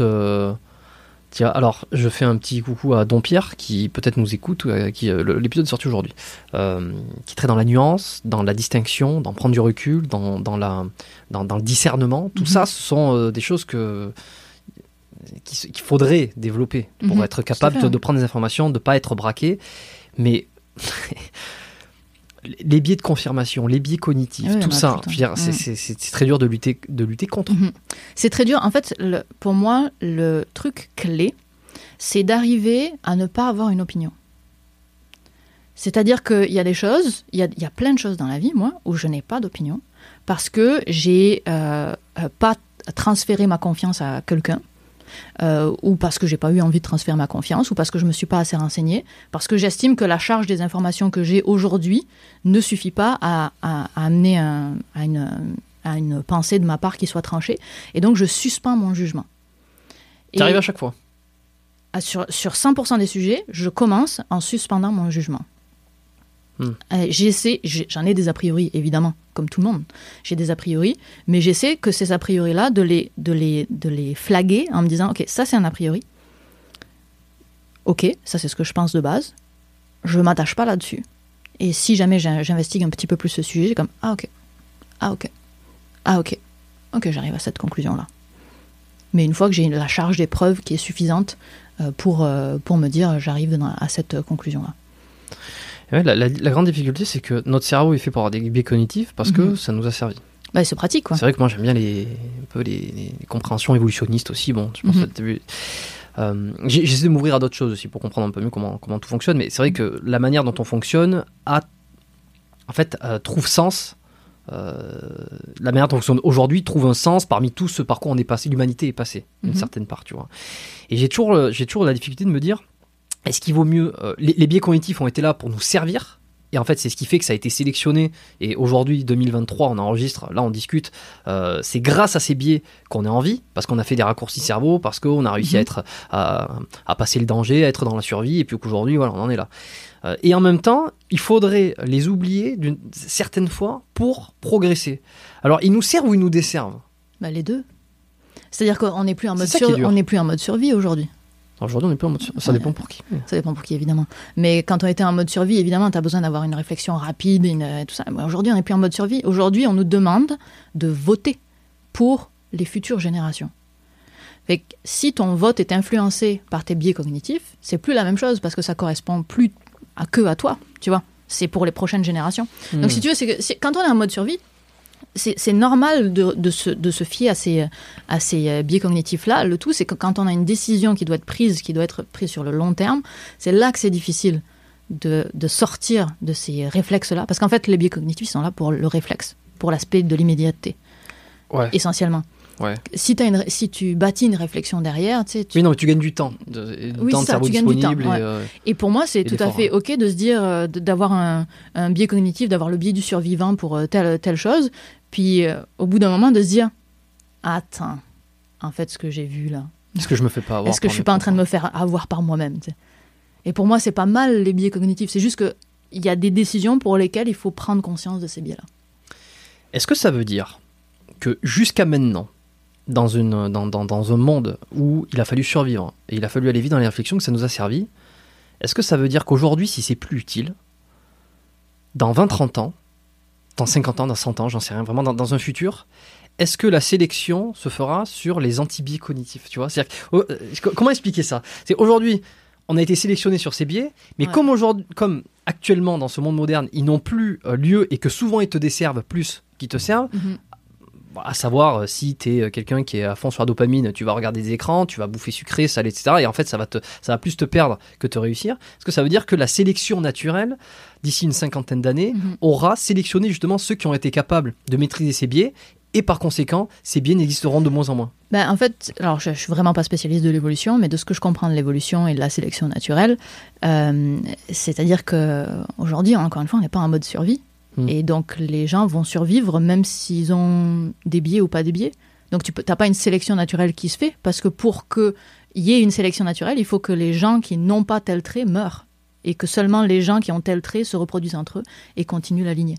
Donc, de ma, de ma compréhension de l'évolution, tu ne peux pas, parce qu'aujourd'hui, on n'est pas dans la loi de la jungle et on ne laisse pas crever les gens quand ils n'ont pas le même avis que nous.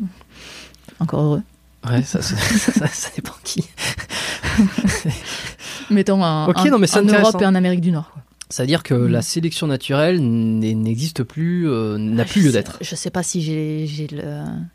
Tu vois, là, j'ai pas le bagage scientifique pour dire est-ce que la Ouais, sélection bon, naturelle un existe encore, tu vois. pour- Je le sais pas. Ouais. Euh, là, tu- Mais moi, de ce que je comprends, j'ai l'impression qu'en tout cas, on n'est pas dans une sélection naturelle qui soit si. euh, qui, qui puisse être aussi poussée qu'elle l'a été. C'est-à-dire que peut-être dans, dans 50, 100 ans, euh, il y aura toujours euh, des gens qui n'auront pas eu les bons comportements pour survivre, mais qui survivront quand De même. toute façon, parce que- 50, 100 ans, 100 ans pour de la sélection naturelle, c'est pas assez. hein. Oui, ouais, bon, je... On parle en millénaire, là. Ouais. et- et big, big- des gros millénaires. Sélection naturelle, ça se fait pas en trois générations. Et alors, qu'est-ce que tu penses de... Même si tu m'as dit que t'es pas pro Mm. euh, là-dedans, mais euh, de Ah, la théorie, tout. des théories évolutionnistes, tout ça? Je- Qu'est-ce que c'est des théories révolutionnistes? Alors moi, de ce que je dirais simplement, c'est c'est l'explication des comportements selon euh, l'évolution, selon le passé. Voilà. J'essaie- Non, mais alors j'essaie de donner quelque chose de très simple pour moi, Ouais. et en même temps pour, euh, pour peut-être il y en a qui vont se reconnaître là-dedans. Ben, là, tu, tu viens me chercher sur un, un truc où clairement, je n'ai aucune compétence pour répondre. Donc, on est vraiment dans de l'opinion euh, pure et dure. Ouais, dur. ok Donc, euh, je peux te répondre en opinion pure et dure. Théorie, so- je- juste parce Ouais. que je théorie sociale qui postule qu'il est possible de générer des lois explicatives de l'évolution des sociétés. Voilà, De- Wikipédia. De, euh, euh, répète un peu en lentement. L'évolutionnisme en anthropologie est une théorie sociale qui postule qu'il est possible de générer des lois explicatives de l'évolution des sociétés. Donc on explique, en gros, on essaie de comprendre en même temps. on essaie de comprendre. euh, Ouais, on met, on met des lois qui expliqueraient euh, l'évolution de, de la société, de l'humanité, j'imagine. En fonction de, du passé. Ça pas écrit dessus, ça qui est con. Ou en fonction Oublions de- ça. Ok. Euh, moi, de manière générale, euh, je pense que le passé nous informe sur le passé et que euh, on a le droit d'écrire notre avenir. Et que aujourd'hui, si mon avenir, ben, il correspond pas à une certaine vision du passé, bah, c'est pas mon problème parce que c'est moi qui écris mon avenir. Opinion très personnelle. Ok, je Et euh, tu vois, c'est la, trouve ça intéressant. le... Je suis en train de réfléchir si je prends cet exemple parce que je vais me faire taper dans les commentaires. Donc je vais arrêter là. T'es sûr? Ouais, je suis sûre. Il y a personne qui écoute. Je vais couper l'enregistrement. Je ne crois pas. Bon, tu me diras après alors. Non, mais si tu prends tes, tu prends tes précautions. J'ai- déjà, j'ai- parlé de Raoult, là, c'est effectivement... euh, Et oui, alors sur Raoult, sur Raoult euh, juste 30 secondes pour finir là-dessus. En fait, la chloroquine ne marcherait pas. mhm. Et ce qu'il a dit sur le vaccin, le vaccin est Il, un sujet. il me semble, je sais plus exactement comment il s'est positionné, lui, il me semble qu'il s'est positionné anti-vax. hein. Antivax, peut-être, euh, Ouais. peut-être, parce que je, je vois qu'il est suivi et hum, aimé, adulé peut-être pas, mais aimé et suivi par des gens qui sont plutôt anti-vax. Mhm. Donc j'aurais du mal, pour moi c'est plutôt logique qu'ils soient Ouais. anti-vax aussi, tu vois, ça irait dans, le, ça irait dans la cohérence. Mais euh, alors le vaccin c'est un sujet, c'est Ah, un, sujet. ouais, un sujet. Mais- Surtout pour les Français. Et surtout pour les Français, Mhm. il y a vraiment ce truc euh, non complot. Encore une fois, moi je me suis pas positionné vraiment parce que voilà, euh, comme tu dis tout à l'heure, c'est vrai que là pour le coup il me manque tellement d'informations, je suis pas pro là-dedans. Mhm. Et ça fait partie de ces catégories de sujets où les gens ont une certitude, Ouais. mais qui, qui va au-delà de leur propre personne. Quoi. Ouais. Et le, le- tu vois, euh, par exemple, sur le vaccin, moi non plus, j'ai pas la- les capacités, les connaissances, les compétences de juger par moi-même si c'est bien ou pas. Donc, j'ai fait un transfert de confiance euh, pour ce sujet-là, tout comme je le fais sur énormément de sujets, parce que j'ai évidemment mes compétences sont extrêmement limitées comme tout le monde. Et, euh, et donc j'ai choisi les, les gens en fonction de comment est-ce que, ok, c'est quoi les sources de ces personnes-là, comment est-ce est-ce- est-ce qu'elles s'expriment, Hmm.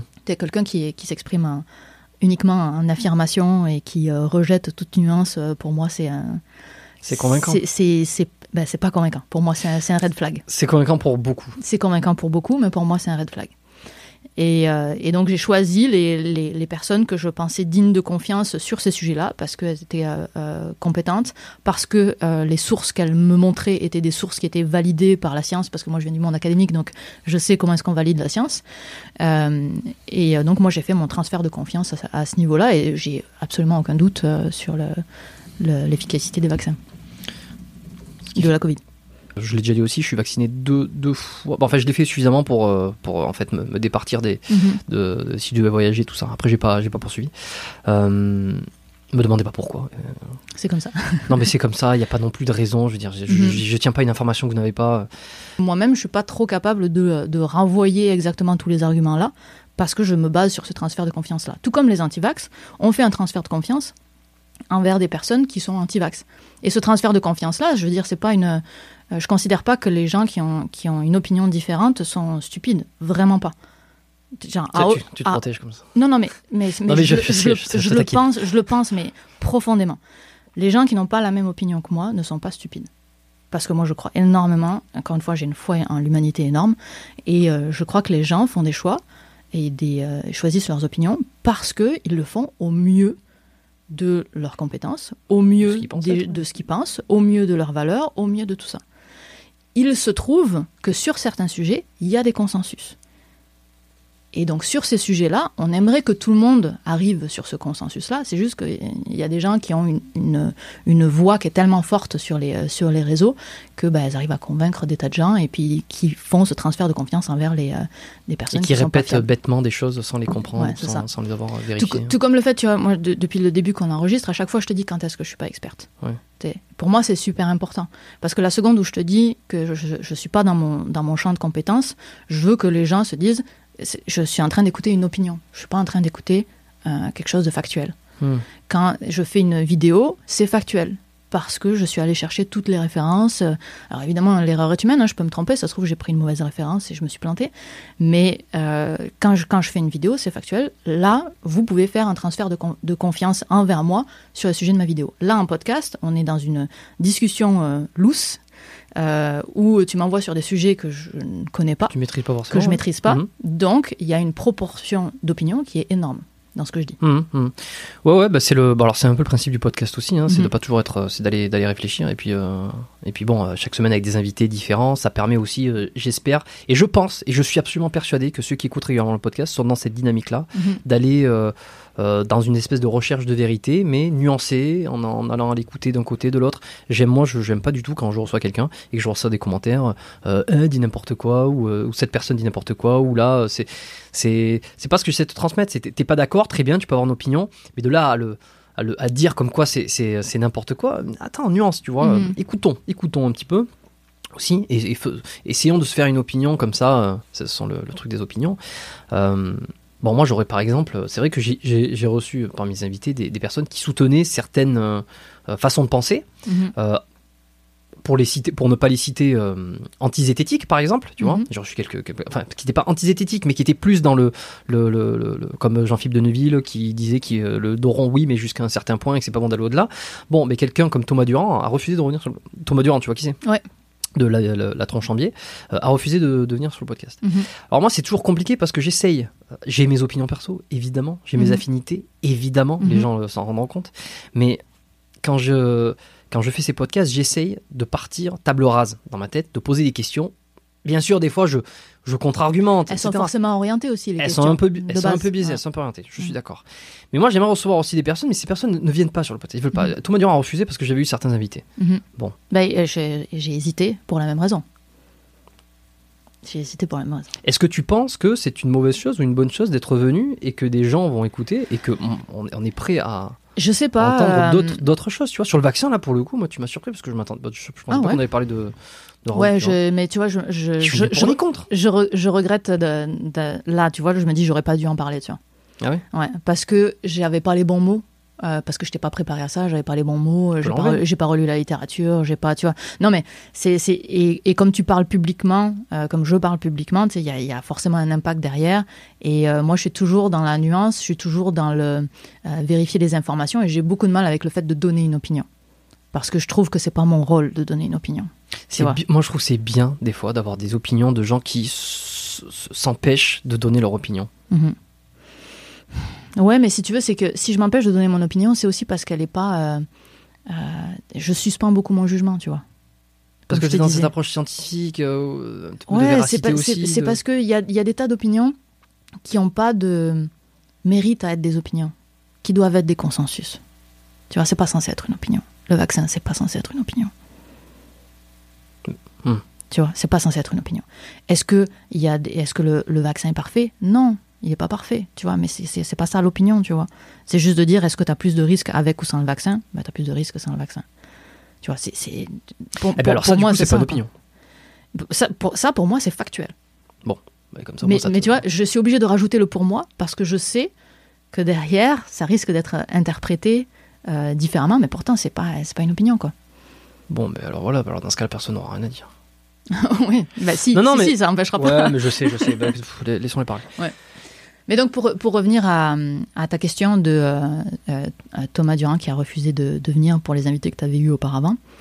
Euh, donc, moi, je me suis vraiment posé la même question parce que j'ai été un petit peu. Euh, certaines personnes que tu as reçues, effectivement, ça m'a. Je sais, je sais très bien que ça fait gueuler. C'est venu me chercher. Euh, j'ai hésité. Euh, je pense que. euh, Il y, a- il y a un truc que j'ai fait, j'ai fait une série de, de vidéos pour former les chercheurs à parler aux journalistes. Et il y a une, marrant, ça. il y a une vidéo qui, euh, qui dit est-ce que je devrais aller dans les médias où je partage pas les valeurs du média? Ouais, ou t'es genre, t'es sûr de te faire euh, dégommer. t'es sûr euh, de t'es- genre aller à TPMP par exemple euh, si t'es euh, si t'es, euh, je sais pas moi si t'es scientifique ou si t'es est-ce que tu vas genre à ce genre d'émission là puis t'as deux écoles à ça. T'as l'école de ben non moi j'y vais pas ça, ça correspond vraiment pas à mes valeurs. Ou t'as l'école de TPMP est peut-être pas le bon exemple hein, mais où t'as l'école de dire ben c'est à dire que c'est c'est- B- BFM TV ouais, BFM non, TV, en tout cas, peu importe là, tous les trucs, chaîne, tous les trucs clivants, toutes les chaînes clivantes, hum. Je les pense à une, euh, je sais plus laquelle, comment elle s'appelait, mais euh, oui, qui était. Bah, de toute façon, euh, bon, bref, les médias. Peu, peu importe. Un, un média pour, avec lequel tes valeurs sont pas alignées, mettons. Donc, tu as l'école, euh, j'y vais pas, Ouais. euh, parce que je, ne participe pas. je ne participe pas à ça. Et tu as l'école de ben, j'y vais, parce que si j'y vais pas, ben, en fait, le- le- cette voix-là ne sera jamais entendue par ce public-là. Exactement. Parce que ces médias-là, ils rejoignent une- un, un certain public que toi, tu rejoindras jamais. Autrement qu'en passant par eux. Ouais. Et donc, tu as ces deux écoles-là. Puis moi, je suis vraiment le cul entre, entre deux chaises, tu vois, parce que euh, euh, bah déjà, on n'est pas dans cette situation-là non plus. Non, mais euh. c'est ce que j'allais rajouter derrière, justement. Je, je tenais à mettre de la nuance, comme quoi je, n'ai pas une, une idéologie. euh, voilà. Ouais, mais en tout cas, disons que je me suis posé la question, et puis ça m'a rappelé cette, cette vidéo-là que j'avais faite, et où je me suis dit, au pire, si on n'a pas les mêmes valeurs, c'est pas si grave, parce que, euh, bah, parce que ça- tu me donnes l'occasion de parler, puis ça se passe bien, là, cette conversation-là. Puis, euh, Non, et puis je suis. Attends, c'est un peu- on, on parle d'un podcast sport. C'est sûr que des fois, en termes de société, il y a des sujets un peu qui clivent. Et puis moi, Mhm. j'appuie un peu dessus parce que bah, déjà, d'un, j'aime bien savoir. Et de deux, je sais que ça va faire un peu réagir. Et puis, c'est aussi bien d'avoir un peu de spectacle des fois. mhm. Euh, mais on est quand même sur un média ici qui est purement indépendant, Mhm. qui ne veut, euh, qui veut faire réfléchir, qui veut Ouais. faire comprendre des choses. Bon, les comprendre le mieux possible, mais qui n'est pas en train de, de, de- de- je n'ai- pas une ligne éditoriale de pensée. Mhm. C'est ça qui est important. Et alors bon, j'ai fait peut-être le choix ou j'ai fait peut-être l'erreur d'inviter certains invités avant d'autres, et donc ça, c'est, on, on- ça a de suite assimilé. Ah ben, Mhm. c'est un média euh, sport euh, antizététique, par exemple. Euh, pff, alors que pas du tout, rien à branler. Mhm. Et, euh, et donc voilà, et ce qui fait que maintenant il y a des gens qui veulent. Alors je trouve ça extrêmement dommage parce que l'objectif ici c'est d'aller chercher, euh, d'aller chercher des, des avis différents, de pouvoir. je, je l'ai dit à Thomas après, je lui dis mais alors je comprends ta position, mais enfin c'est extrêmement dommage. Viens te poser. va- en fait, on va, on va essayer de, de faire comprendre à ceux qui ne comprennent pas et de moi-même comprendre un peu ce que c'est que la zététique par exemple Mhm.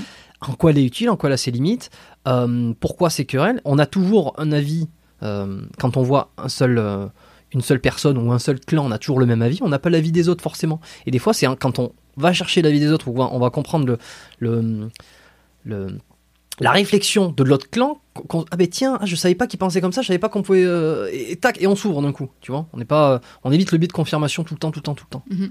Bon, j'essaie de l'appliquer, c'est pas toujours facile euh, aussi à mon, à mon niveau, mais euh, qu'est-ce qui a fait Alors, qu'est-ce qui a fait que t'as voulu venir finalement, t'as voulu participer? Je pense que euh, déjà j'écoutais ton podcast avant, donc euh, si tu veux j'avais euh, déjà cette, euh, cette euh, connaissance de euh, ce que tu faisais, mais dans sa version antérieure qui était plus axée sur le sport. Ouais. Euh, et puis... euh, Il est toujours aussi beaucoup. C'est vrai qu'il y a, pardon, je, je te coupe juste 30 secondes, mais il y a de temps en temps des épisodes qui sont un peu différents et il y a, il y a des épisodes différents qui vont, qui vont arriver. Mais la ligne éditoriale, on est toujours quand même sur le sport, la compréhension. Il y a Mhm. beaucoup d'ostéos euh, qui sont le, le dernier, un des derniers épisodes, c'était avec un ostéo. Beaucoup les sports de combat, euh, sport de force, le- le- l'entraînement pour les forces spéciales, l'entraînement pour des choses comme ça. Donc, on est quand même commandé être athlétique. Tu vois, je vois les derniers épisodes là. ouais. On est toujours quand même dans cette ligne, Mhm. sauf que des fois, de temps en temps, hop, je me permets un une petit, petite, un petite, euh, petite sortie. un petit euh, écart, ouais, pour aller voir autre chose. Ben, si tu veux, c'est que je me suis dit, ah ben, c'est- peut-être une, une sortie. Ou, euh, et puis, euh, comme je te dis, hein, c'est euh, c'est pas grave si, au pire, on n'est pas exactement aligné. Qu'est-ce que tu diras à Thomas pour qu'il vienne ici? Thomas, il est euh, pas du genre à refuser la confrontation, en Il général. n'y a pas de confrontation. Oui, non, c'est ça. C'est pour ça que je sais pas trop. Je sais pas. Je sais pas que ce- ça fait longtemps que je l'ai pas vu, Thomas. Hum. Donc je sais pas trop quel est son son frein. Thomas, si tu nous écoutes. Bon. Comment on valide la science? Tu m'as dit tout à l'heure. euh, Moi, je, je- mon- mon objectif, c'est de valider la science. Vaste comment question. ouais. comment on fait des études? Comment on valide la science? Enfin, je, sans, sans rentrer dans des détails. Tu veux absolus. dire en tant que, que citoyen qui essaie de savoir si c'est vrai ou pas? Ou euh, en tant que scientifique qui essaie de prouver quelque chose Eh ben, Dans un premier temps, un citoyen, quelqu'un lambda, un auditeur qui écoute, comment Ouais. il, il valide la science? Comment il sait que ça, c'est acté? Eh ben, honnêtement, c'est extrêmement dur. Tu es obligé de faire un transfert de confiance pour quel- euh, par rapport à quelqu'un qui aura lu la littérature scientifique. Aujourd'hui, la littérature scientifique. Donc, la littérature scientifique, c'est que les articles que les chercheurs publient avec leurs résultats de recherche. Euh, c'est dans un langage qui est fait pour les pairs, qui n'est pas fait pour le grand public. Si t'es pas formé, c'est très dur de comprendre un article scientifique. Moi, il y a des sujets que je ne traite pas sur ma chaîne, pas parce que j'ai pas envie de les traiter, mais parce que je ne peux pas comprendre les articles scientifiques. Et donc il y a cette limite-là qui est d'arriver à comprendre les articles. C'est quoi? C'est les mots? C'est le contexte? C'est tout. C'est euh, alors les mots le évidemment, le, le vocabulaire, mais si tu veux derrière le vocabulaire il y a du sens. C'est-à-dire que c'est pas un mot puis tu cherches dans le dictionnaire et tu trouves. C'est que derrière ce mot, ça implique beaucoup de choses qui, sont tellement sous-entendues parce qu'ils sont entre pairs que toi tu n'as pas accès à tout le sous-texte qui est derrière, tu vois. Donc il y a ça. Il y a le fait que les, euh, les techniques, la méthodologie, euh, par exemple sur des, euh, sur des articles qui sont hyper statistiques, moi je peux pas jauger la qualité de, des stats parce que je suis très limité en statistiques. Ouais. Donc bah, la conclusion, je vais avoir du mal à savoir à quel point est-ce qu'elle est bien faite ou pas. Tu as aussi la complexité de tous les articles euh, euh, scientifiques ne se valent pas. Tu as des articles qui ont été revus par des pairs Parce qu'il y avait des euh, erreurs non, dans le sens où, si tu veux, tu as, des, t'as des journaux qui sont plus prestigieux que d'autres. Et, et tu as des journaux qu'on appelle prédateurs ou qui publient n'importe quoi. Et Hmm, donc, il faut savoir, faire la ça, ouais. faut savoir faire la distinction entre un article qui est publié dans Nature, qui est une des revues les plus presti- prestigieuses, et un article qui est euh, publié dans Journal of, euh, je sais pas quoi, euh, qui Journal, non, pas Journal of Montréal, Journal of Nature, mettons, et qui lui ne vaut rien. Il n'y a même pas de revue par les pairs, alors que ça dit qu'il y a des revues par les pairs. À quoi il sert alors ce truc? C'est c'est prédateur. C'est c'est vraiment pour euh, pour faire du cash. C'est autre chose. D'accord, C'est le, le- le bas fond. euh, D'accord, donc là, c'est un, c'est un média qui est là pour vendre euh, et qui fait croire que c'est du vrai alors que c'est du faux. Exact. Ouais, exact. Et euh, t'as aussi Ça, le. fait très, ça fait très manichéen de dire oh, les méchants, les gentils, mais Ouais, c'est c'est un petit peu, c'est un petit peu binaire comme, comme vision, mais, mais c'est une simplification qui, qui aide à comprendre. Donc, tu as le, jour- le, l'article, où est-ce qu'il a été publié? Tu as aussi euh, les euh, auteurs, est-ce qu'ils sont pertinents dans leur sujet? Tu vois, Par exemple, il y a un article que j'ai, lu sur le pourquoi est-ce que les doigts se fripent euh, quand on les met dans l'eau? Et ben, un des articles les plus récents, un article de 2011, je crois, il est écrit par un auteur qui est en psychologie. Et un auteur unique. Donc un seul auteur, c'est rarissime d'avoir un seul auteur sur un papier. Un, seul auteur en psychologie. Et dans son article, à la fin, c'est pas Jordan Peterson par hasard. plaisante. Et euh, je sais pas qui c'est. Mais non. Jordan Peterson? Non, je sais pas. Ah, En plus, il, euh, il est. Enfin, il était à l'université de Toronto ici. Ouais. Bon, c'est pas grave, c'est pas grave. c'est Ok. pas grave.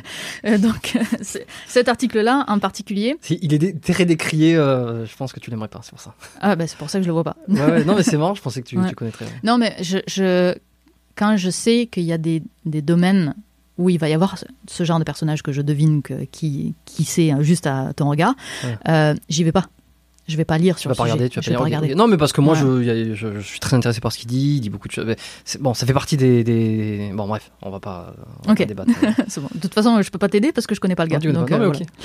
Donc, juste pour te dire la complexité de savoir si un article est bon ou pas. Cet article-là sur pourquoi est-ce que les doigts se fripent, à la fin de l'article, dans la discussion, qui est le moment où, a priori, euh, le- les auteurs reflètent, par, euh, reflètent leur travail par rapport au, tra- au travail euh, antérieur.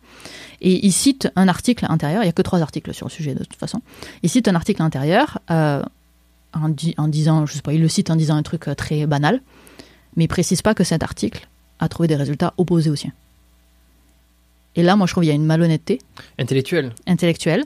Oui, parce qu'il veut que ça se concorde Exact. sans être. Il y a cette malhonnêteté-là, plus c'est un seul auteur, plus sa formation c'est plus en psy qu'en qu'en- qu'en neuro. J'étais là comme, hmm. Bah, tu dis, ça sent pas bon. Là. mais pourtant c'était publié dans un truc qui était ok. Et donc c'est pour ça que c'est super dur, tu vois. Dans un truc qui était ok, donc dans, dans quelque chose qui est validé. Ouais. C'est pas, pas parfait, le, le système est pas, est pas 100% parfait. Et alors là, les conclusions de cet article-là, par exemple, est-ce qu'elles sont, elles sont censées être prises au- comme, comme Ben, vraies comme, T'as comme- trois articles sur le sujet. Avec trois articles sur le sujet, c'est dur de, de dire qu'il y a un consensus, tu vois. Surtout quand, quand les trois articles n'ont pas des, euh, des résultats qui sont cohérents. Pour moi, il n'y a pas un consensus absolu de pourquoi est-ce que les doigts fripent quand, il y a, quand on met le- les doigts dans l'eau. Et en même temps, on peut comprendre pourquoi il n'y en a que trois. Je veux dire, Mais oui, bien sûr. Tout le monde s'en... Enfin, Évi- c'est pas que tout le monde s'en fout. Évidemment, évidemment. C'est, c'est- ça a tellement Ouais. peu d'importance à côté d'autres choses. C'est pour ça que dans la, dans la vidéo, je pense que j'ai ajouté, euh, je me souviens pas, mais je pense que j'ai ajouté de la nuance en disant on s'en va plus dans cette direction-là, où j'ai accordé plus de crédit à l'article qui pour moi avait une méthodologie et une rigueur scientifique qui était euh, meilleure que cet article-là. Ok. Et, et alors, ça serait quoi finalement le, les doigts Il fripés faudra regarder la vidéo. Elle est forte. Euh, Donc bref, tout ça pour, pour répondre à ta question, de dire que si t'es pas capable de lire des articles scientifiques, Hmm. de- mais dans le sens, euh, il faut être formé, il faut être euh, non seulement formé à lire les articles, formé à la méthode scientifique et être connaisseur ou connaisseuse du sujet. Donc Mhm. c'est très compliqué. Donc en tant que citoyen, le mieux, c'est de faire euh, appel à des gens qui sont capables de lire la littérature sci- scientifique et de te faire un résumé. Donc des journalistes scientifiques, des vulgarisateurs scientifiques qui prennent ce temps-là de faire cette bibliographie. qui font le pont entre le pro, l'expert et le grand public. Ouais. Et toi, c'est ce que tu essayes de faire. C'est ce que tu fais. Ouais, c'est ce que je fais, euh, ouais. Sur, euh, alors, sur ta chaîne YouTube, est-ce que tu le fais aussi en dehors de cette chaîne YouTube? Que sur YouTube. Je l'ai fait longtemps en, en- en radio et en télé, mais maintenant je suis que sur YouTube. Ouais, ouais, j'ai vu. Ouais. T'as- arrêté euh, Complètement arrêté les médias traditionnels. ouais. Pourquoi? Oh, c'est mieux YouTube. Ouais. Mm. Ouais, t'es indépendante, tu fais ce que tu veux. Je fais ce que je veux, puis euh, si tu veux, ma vidéo qui, euh, qui, a été publiée il y a 5 ans, ben encore aujourd'hui j'ai des répercussions sur YouTube. Une émission télé que j'ai faite euh, il y a passe 5 ans, Ça passe une fois et puis. il n'y a aucun impact. Aucun impact quoi. Hmm. Ça t'apporte quoi, toi, quoi donc? De faire ça? De faire ce pont entre les experts et le grand public pour lui expliquer des, des choses qui Ça- expliqueraient la science Alors ça m'apporte des connaissances à moi, parce que j'en apprends sur le sujet. Je te dirais que si je devais, si j'avais rien à apprendre, je le ferais probablement pas. Il y, a, il y a quand même une curiosité de base qui est là, qui fait que ça me donne envie de- de- d'en savoir plus. Euh, et puis euh, il y a un petit côté où on se sent utile aussi. On se dit ok, bah, j'ai amené, euh, j'ai amené une information euh, qui était pertinente. Tu vois, par exemple, une, ça, ça va faire jaser dans les commentaires, mais j'ai fait une vidéo sur l'écriture inclusive. et l'écriture inclusive, Je l'ai vu, j'ai vu les réponses, euh, je sais pas. Moi, je partais avec un, a priori assez euh, négatif euh, contre l'écriture in- inclusive. Puis après, j'ai lu la recherche. Et la recherche m'a amené vers plutôt un, a priori positif, même si aujourd'hui, je le- je l'utilise, je dirais, euh, 70% du temps, l'écriture inclusive, pas- pas 100% du temps. Et, euh, et donc, le fait de lire cette recherche-là, j'ai trouvé ça euh, hyper pertinent de dire, OK, ben, le consensus scientifique aujourd'hui, on, en- on en manque parce qu'on n'a pas encore énormément de recul, on n'a pas encore énormément d'études, mais voici ce qu'on sait. Sur en fait voici ce qu'on ne sait pas. l'effet d'inclure euh, ou de ne pas inclure Ouais, hein, exact. sur la. de- sur la pensée, sur le. sur le, en tout cas à, à l'écrit là quand tu écris en français. Et, euh, et donc ça, tu vois, j'ai, je me suis sentie utile parce que euh, je sais d'où les gens partaient. De l'écriture inclusive, en général, c'est soit on n'est pas du tout ouvert, soit on est un petit peu ouvert mais on n'a pas envie. En général, c'est souvent ça les, Ouais, opinions, je- les opinions de départ. Tu Je vois. pense que je suis un peu là-dedans. euh. Ouais. Et puis après, c'est est-ce que les arguments qui sont apportés par la recherche te parlent ou pas? Ouais. Tu sais, parce que sociétalement, on pourrait se dire, bah, ok, bah, cet argument-là, moi, je m'en fous en fait. Tu sais, Je, je vois pas l'intérêt d'aller dans cette direction. Mhm. Et, euh, et après, c'est à toi de décider, est-ce que tu es toujours contre ce qui est OK, j'ai aucun problème avec le fait qu'on soit contre. Euh, est-ce que tu es contre? Est-ce que tu es pour euh, au point de euh, comprendre pourquoi est-ce que c'est utilisé Est-ce que tu es pour au point de l'utiliser toi-même? Est-ce que tu es pour au point de devenir militant? Il y a, il y a comme plein d'étapes là. Oui, puis après, ça, faut, ça le problème, c'est que tous les combats finissent par se mêler à ta personnalité et à ton, à ton identité. Oui, bien sûr. Et euh, c'est peut-être là que ça commence à devenir un souci. Mhm. Euh, pareil pour, le, pour, les, pour les certains antivax, ça, ça devient leur identité et, euh, et ben après tu es complètement hermétique à toutes, à toutes nouvelles ça. informations. Mais je serais a priori, alors de ce que j'ai vu, ça, ça reste encore une, Mhm. une opinion, je serais dans la lignée de ce que dirait un, un Delavier sur ça, à savoir que le, le langage, euh, il fait pour faciliter la compréhension des choses, Mhm. pas que, mais ça fait c'est quand même Bah, le but, notre de moyen de communiquer. communication, Ouais, ouais, de tout à communiquer. et que euh, inclure, euh, mettre de l'inclusivité sur des noms de métiers euh, facilite. Et c'est vrai que, regarde, à titre d'exemple, bon, moi, mettre des I, I, E, E, E et E, S, je trouve ça, au-delà de moche, ridicule, illisible, et je trouve que des fois, on a tendance à faire trop un complexe. C'est-à-dire, c'est plus régler un complexe que vraiment faciliter la vie des gens. Mhm. Euh, et donc, il faudrait peut-être le régler différemment. C'est c'est bon, c'est comment je le pense. Mais par exemple, euh, j'ai- je, je suis en contact, j'ai recruté, ou disons, une, une, une, une agent. C'est une agent de communication euh, pour aller chercher des sponsors, pour aller, pour aller Mhm. développer quelques projets par la suite. Et donc, quand j'en. c'est peut-être pas le nom exact, agent de communication, hein, mais j'ai envie de dire agente, agente de communication. Mhm. Euh, c'est pas parce que j'ai envie d'inclure et que je suis progressiste. Ou, c'est parce que, en fait, quand je, quand je dis, si je dis agent, j'ai une agent de com, ça me paraît bizarre. Mhm. Tu vois? Ou alors je dirais un agent de com, mais ça me, de suite, ça me ferait. ça- Mais responsable ça- comme, comme ça c'est réglé. Ouais, ouais, bah, bah, voilà. Mais euh, c'est pour dire que voilà, dans, ce, dans cette situation-là, Mhm. moi je trouverais ça, je, je trouve ça logique euh, de, pour faciliter la compréhension. Mais euh, et puis ce qu'il faut retenir en fait, c'est que l'écriture inclusive, c'est pas que le point médian. C'est vraiment une petite partie de l'écriture inclusive, ça. Oui, mais j'imagine. Bon, tout le reste, après, je sais pas. Mais après, vous, irez voir ma vidéo si ça, si ça vous intéresse. Elle est faite sans, sans militantisme. Là. C'est Hum, et parce que tu t'es fait un peu. euh, non, pas tant. Ouais. Oh non, ça s'est vraiment bien passé euh, dans les commentaires. Tu sais, il y a des gens qui sont contre, évidemment.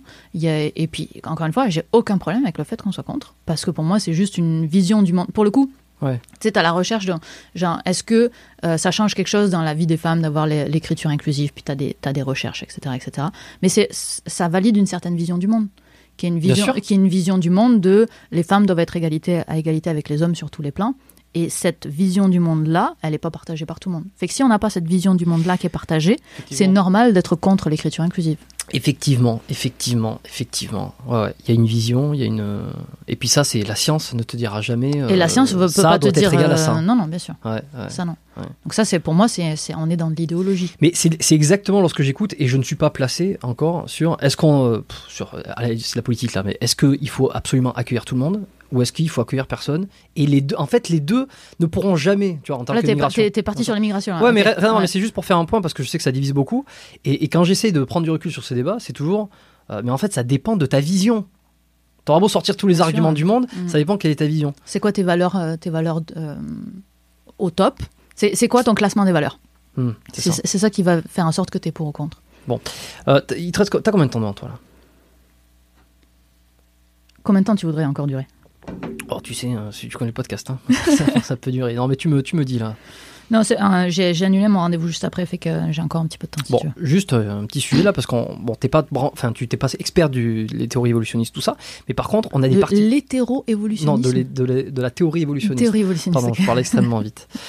C'est pour, euh, c'est pour aller vite. Euh, mais en ce qui concerne les, parto- les particularités anatomiques humaines qu'on a, Ouais. par exemple, tu vois, moi, il y a une question que je me suis posée qu'est-ce qui t'a le plus fasciné dans les vidéos que tu as fait ou dans les découvertes que tu as eues sur euh, la particularité de l'humain Physique, physiologique, psychologique Mais je dirais que moi, ce que je vois, c'est plus la non-particularité de l'humain, en fait. Parce que moi, ce qui m'a intéressé beaucoup, c'est le squelette. Ouais. Et puis, tu vas dans des muséums d'histoire naturelle, et fuck, un serpent, ça a des vertèbres et ça a des côtes, quoi. Je veux dire, c'est, on, on a une certaine. On a vraiment énormément de choses en commun avec le règne animal. Fait que moi, ce que je vois plus. Je, je vois pas tant. On a des différences, c'est sûr. Mais ce qui choque mon œil, c'est plus les similarités, les similitudes que les différences. Donc c'est dur pour moi de répondre à ta question. C'est pas ça que je regarde. Ok. Et tu vois, je fais référence aussi à, à la vidéo que tu as fait sur les chauves-souris, Ouais. contrairement aux humains. Mais tu vois, justement, ce qui me marque dans les chauves-souris, c'est qu'elles ont des doigts comme nous, tu sais. Et elles ont les tendons comme nous. Alors oui, il y a une particularité anatomique sur les tendons qui font qu'elles peuvent rester suspendues hyper longtemps. Mais fuck, c'est la même chose, quoi. Et moi, je- moi si tu veux, je, suis- je suis plus euh, impressionné par cette... Je veux dire, une chauve-souris et nous, euh, il y, a, il y a beaucoup de différences, tu vois. Ouais. Et pourtant, Sauf pour Batman. sauf pour Batman. Et pourtant, tu sais, je, je vois ces similitudes-là et puis je trouve ça ouf. Ah ouais, tu vois, j'aurais pas pensé que tu répondrais ça. Ouais. Et alors, toi qui es dans, dans, le, dans le génie biomédical, Mhm. qui vois ces similitudes slash différences, est-ce que tu penses que euh, le génie biomédical va, va développer euh, des particularités euh, des ani- animales sur les êtres humains? Je sais pas, est-ce qu'un jour il y a quelqu'un qui se dirait tiens, on va mettre en place le même système d'accroche des chauves-souris aux êtres Mhm. humains et qu'on va aller vers le, le, le tout comme ça? Donc tu parles du transhumanisme, là? Bah, c'est une vision je, je un pense, peu de transhumanisme? ouais, Honnêtement, c'est. C'est. En On s'est pas arrêté dessus trop longtemps tout à ouais, l'heure, hein. J'ai pas beaucoup de réponses parce que c'est pas un truc qui excite mon cerveau. Ah ouais, putain, moi ça me. C'est fou, hein. Non, ça, moi ça ça m'intéresse Ça pas. me fascine. Ça m'intéresse pas. En fait, si tu veux, c'est comme. Qu'est-ce qui va se passer dans 100 ans? Je m'en fous, tu vois. Enfin, je m'en fous, je m'en fous, je m'en fous pas, tu vois, mais Hmm. c'est. Dans 100 ans, les gens seront responsables de leurs choix dans 100 ans. J'espère juste qu'ils vivront pas avec mes choix.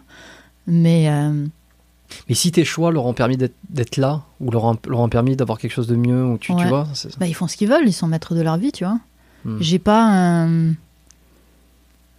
Et si quelqu'un veut euh, s'implanter un truc, euh, so be it. Je- euh, J'ai pas de. et on, on- on critique souvent la société qui va dans un, seul- dans un sens ou dans l'autre, mais moi j'ai assez peu de regard critique là-dessus, parce que la société va dans le sens où elle va, Oui, bah, de toute façon. et de toute façon, je peux rien faire pour l'arrêter. Donc ça, ça sert à rien de. Je trouve ça pas utile dans mon cerveau, comme place dans mon cerveau, d'avoir une opinion négative sur l'évolution de la société ou une opinion positive sur l'évolution de la De société, façon, parce ça- que je peux rien y faire. Bon, Sauf si tu te fais élire et que tu mets des lois qui empêchent qu'ils. Sauf si je me fais élire, mais c'est pas prévu dans les prochaines années. pas te présenter. non, je peux pas me présenter. Non, parce que justement, euh, moi, c'est. euh, je suis bien contente qu'il y ait des, euh, des gens en politique, des gens qui soient en sociologie, qui soient drivés, qui aient vraiment une, une opinion et une vision de l'avenir pour la société. Euh, et puis moi, je vais adhérer, adhérer plus à une vision ou, ou à une autre. Mais je suis pas euh, prescriptrice d'une certaine vision du monde. Quoi. En tout cas, j'ai pas envie de l'être. Ok, ok. Et alors, qu'est-ce que qu'est-ce qui t'importe? Oh, Il va falloir être plus précis. Non, mais dans le sens, tu vois, si tu. Euh, si tu, si tu n'as pas cette truc-là de se dire qu'est-ce- dans 20 ans, dans 100 ans, tu, tu, tu- Ouais. tu vois, moi, c'est des choses, je sais pas pourquoi. Bon, moi, ça me fascine. Tu vois, le transhumanisme, euh, Neuralink, euh, tout ça dont j'ai parlé tout à l'heure. Euh, c'est pas que je trouve ça génial, ni que je trouve ça catastrophique. C'est, je, je n'ai pas d'avis euh, vraiment parce que je ne sais pas, on sait pas où c'est que ça va aller, comme tu le dis. Mais je trouve ça fascinant parce qu'il y a de l'inconnu, il y a du, une forme de, de- de changement, de progrès, Mhm. de tout ça. Euh, si tout ça, toi, ça t'intéresse pas, que t'es un peu, quoi, que dans le moment présent, plus Ouais. plus. Ah oui, je, je suis incapable de te dire où je serai dans six mois. Ça m'intéresse pas. Et alors, c'est quoi qui t'importe? C'est de, comprendre, c'est de d'améliorer ton, ton, ton, pas ton cadre de vie, mais ton, ton lifestyle. Tu vois, en comprenant des choses. euh, moi, c'est ça. Tiens, je comprends qu'on fonctionne comme ça, mais je veux pouvoir optimiser pour être plus efficace, peut-être, ou, ou plus performant. ou- Alors, je pense que euh, ce que je cherche, c'est à reproduire une sensation que j'ai eue quand j'avais 18 ans. Que je suis rentrée à l'université en physique. Et on a eu un cours de physique des ondes avec euh, professeur Léon, qui est décédé, aujourd'hui, ouais, mais j'ai toujours son PDF de cours.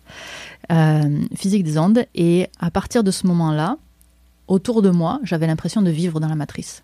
Je voyais toutes les ondes. Les comprendre mathématique- mathématiquement, ça m'avait amené à un regard sur le monde qui était complètement différent. Tout d'un coup, je, je voyais une complexité que j'avais jamais vue auparavant. Et une beauté qui était liée à cette complexité-là. Et les, ce feeling-là, les ondes de tout, du les ondes le de bruit, tout. le- Ouais, le- de tout. la Le- lumière. ouais, lumière, euh, électromagnétique, euh, physique, euh, mécanique, toutes les ondes. Mais juste de comprendre, genre, ok, donc là ça a rebondi, puis c'est allé là, là c'est passé au travers, et puis là c'est, et puis là il y a une onde en ce moment qui est en train d'é- d'émaner de là, etc., etc. Et j'ai trouvé ça magnifique. Ouais. Et quand j'attaque, parce que je fais souvent des sujets du quotidien un petit peu, euh, un petit peu décalés, quand j'attaque ces sujets du quotidien, moi ce que j'aime, c'est que maintenant, quand je regarde ma capuche avec de la fourrure synthétique, euh, sinon je vais me faire engueuler, euh, en l'occurrence elle est synthétique, quand je regarde ma capuche avec la, la fourrure, je suis comme, j'ai un autre niveau de compréhension. Je suis comme, je vois pourquoi. J'ai l'impression que d'être un peu plus dans la matrice. Quand j'ouvre une boîte de médicaments et que je déplie une notice, je sais comment la machine a fonctionné. C'est- le propre de l'ingénieur, ça. Comprendre, mettre les doigts, découvrir les, ben, les je- c'est rouages. ça, hein, d'où le euh, fait que j'ai fait un diplôme d'ingénieur. hein. Ouais. Mm. Et donc moi, c'est plus, tu vois, c'est de découvrir les couches de complexité des choses qui sont anodines. Tu vois, ça, c'est, il y y a un tapis là, tu l'as jamais soulevé, et en dessous il y avait une trappe, quoi. Ouais, bah ça, c'est un peu le fantasme de tout le monde qui découvre. Et en plus, t'as un coffre-fort en dessous. Exact. Et donc moi, moi toutes mes vidéos, c'est, c'est, c'est, c'est ce principe-là. C'est, hey, si je soulève, est-ce qu'il y a, est-ce qu'il y a un trésor caché en dessous? Ouais, ou tu vois quelque chose, euh, t'as envie de le démonter pour savoir comment ça fonctionne. Ouais, c'est ça. C'est ce délire-là. Ouais. Tu penses qu'il y en a beaucoup qui sont comme ça ou c'est une mi- tu, tu te considères comme une, mito- une minorité? C'est dur à dire parce que j'ai- j'évolue beaucoup dans une bulle de, bulle de filtre. Euh, tu sais, dans mon entourage proche, euh, il y a personne qui a moins qu'un bac plus 5. hein. Et j'ai essentiellement des gens qui ont un doc euh, autour de moi. Hmm. Donc, euh, c'est que des gens qui, sont, qui ont le même état d'esprit. hein. Tu vois, dans, dans quelques semaines, avec des amis, on se fait un hackathon ici. C'est Euh, quoi ça? un hackathon, c'est un, un- un événement sur euh, deux, trois jours où tu viens, tu sais pas ce que tu vas faire, mais à la fin, tu as un prototype. Et donc, tu vas brainstormer ton sujet. Ça peut être surtout et n'importe Ça peut être quoi. surtout n'importe quoi. Et genre, nous, pour le fun, en dehors de notre semaine de travail, on va faire un hackathon entre nous. Ok. Ouais, bah pour le coup, c'est sûr qu'on n'a pas tous. Euh, on n'a pas tous les mêmes. euh, Non, hein. Ça, ça te fait kiffer. Et donc, euh, donc est-ce qu'on est une minorité à ça? J'ai pas l'impression, mais je pense qu'en fait, c'est il y a aussi un, quelque part d'être capable de garder son esprit d'enfant. Parce que c'est très enfantin de vouloir démonter les choses, De vouloir comprendre. de vouloir comprendre. Ouais. Et, euh, et en fait, quand on devient adulte, c'est facile de, de perdre cette, euh, cette capacité, compétence, cet intérêt, en tout cas, intérêt. Cet intérêt-là, Hmm. parce que la vie. Et il se trouve que moi, mon métier m'amène à entretenir cet intérêt-là. Donc, j'ai... est-ce que je fais partie d'une minorité ou c'est juste que j'ai la capacité de l'entretenir? Hmm, Je sais pas. Ouais, peut-être aussi. Hein. Mm. Environnement, tout ça. Est-ce que tu penses qu'ici, à Montréal, parce que bon, euh, peut-être ceux qui ceux qui savent pas, mais on enregistre euh, à Montréal, ouais. en plus dans, dans ton studio. Dans mon studio, ouais. Je pars demain. Mhm. Euh, In extremis. ouais, donc euh, on, on s'est fait ça un peu au dernier moment et non, c'est génial. Donc déjà, merci pour, pour l'endroit. c'est Avec cool. grand plaisir. On a deux micros, c'est formidable. Et euh, est-ce que tu penses qu'ici à Montréal, au Canada, il y a y a- je sais pas, il y a, il y a plus cette vision-là d'aller comprendre que que- qu'ailleurs, qu'en France. On dit que on dit que la France, par exemple, c'est bon au-delà de- d'être euh, d'être pour- tourné sur soi-même, on est on a du mal à accepter les, les changements, on a du mal à Mhm. on se tire plus vers le bas que vers le haut. Est-ce que je sais pas, y aurait un- Alors là, on rentre dans de la grosse discussion de comptoir où euh, on Ah, elle s'entend. précise, elle précise. à chaque fois, elle je précise. Donc, euh, ceci n'est pas une étude sociologique, c'est ce que j'ai l'impression d'avoir l'impression d'avoir remarqué. Ouais. Euh, Ce qui ne veut pas dire qu'il est faux, comme on dit tout à l'heure. ça veut pas dire que c'est faux, mais ça veut pas dire que c'est vrai, c'est vrai non plus. On est juste dans un partage de- anecdotique. Ouais. Euh, et si tu veux, j'ai l'impression qu'on va plus encourager les initiatives ici, qu'on le ferait peut-être en France. À, à l'échelle d'une société, tu vois, ma famille en France, elle va m'encourager. Tu vois, mais à l'échelle de la société, je pense que c'est c'est un petit peu plus facile. Tu vois, un truc tout bête, ce qui est, qui est pas forcément euh, très bien, mais euh, la première fois que j'ai enseigné à l'université, euh, c'est un prof qui m'a fait confiance. Il n'a pas vérifié à quel point j'étais bonne. Et il m'a dit T'enseignes à partir de- du mois prochain. Et j'ai enseigné à partir du mois prochain. Parce qu'il m'a fait confiance. Mais c'est parce que c'est facile aussi de virer les gens. euh, C'est aussi le, c'est le revers de la médaille, c'est-à-dire que c'est très facile de donner leur aussi, chance hein. aux gens, Ouais. mais on leur enlève aussi très facilement. La télé, pourquoi est-ce que j'ai commencé? C'est parce que euh, il y a un producteur, euh, il y a un prof qui a parlé de moi à un producteur. Le producteur a dit oh ben on essaye. Il y avait aucun coût à Ouais. essayer. Boum, comme ça. Même chose pour la radio, même chose pour. euh, Et donc, tu as cette facilité, tu as cette fluidité où tu peux essayer des choses et c'est assez, euh, c'est assez bienvenu. Est-ce que c'est la même chose en France? J'ai l'impression moins, mais j'ai un regard très éloigné. Ça fait 14 ans que je suis ici. Donc, euh, moi, j'ai Ouais. toute ma vie d'adulte, elle est euh, à Montréal et toute ma vie d'enfant et d'adolescente, elle est en France. Donc, forcément, ma vision, elle est un petit peu, elle est un petit peu différente. Mais oui, j'ai l'impression qu'on accueille un petit peu plus les initiatives personnelles ici. Il y a aussi une littératie scientifique. Euh, les gens ont, ont moins peur des sciences ici qu'ils n'ont peur en France, j'ai l'impression. Il y a eu moins de traumatisme qui s'est passé à l'école, quelque part. Il y a qu'à regarder la télé ici, le nombre d'émissions scientifiques qu'il y a chaque semaine. C'est incroyable. Il n'y en a aucune en France. La France est euh, hermétique, plus hermétique aux sciences. Ah ouais, je pense vraiment qu'elle est plus hermétique. Tu sais, à aller voir, va visiter la Tour Eiffel. La Tour Eiffel, tu as des panneaux historiques qui t'expliquent l'histoire de la Tour Eiffel et tout. Il y a une ligne à un moment donné Qui t'explique le. qui te, qui te dit qu'il y a eu des expériences aérodynamiques ici. Une ligne. Genre, c'est un truc majeur. Et c'est quoi les, c'est quoi les expériences aé- aérodynamiques Bah, du coup, j'en sais pas grand chose. Mais il y a eu des expériences aérodynamiques. Donc, ils jetaient des choses depuis le haut de la Tour Eiffel pour voir qu'est-ce qui tombait plus vite et tout, pour voir l'aérodynamique de la chose, des, des objets. Il me semble que c'est ça les, les expériences à vérifier. Tout comme euh, au Panthéon, tu as un pendule de Foucault, qui est donc un- une, grosse masse qui, qui pend comme ça, et qui est une, une expérience de démonstration de la rotation de la Terre. Et donc, c'est une expérience qui est massive. Elle te prend euh, 15-20 mètres dans le, dans le truc.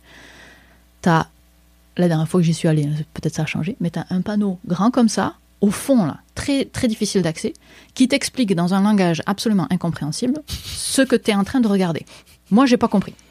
Par contre, tu as plein de panneaux de tous les auteurs décédés et autrices, etc. etc. et tu as toute leur biographie, etc.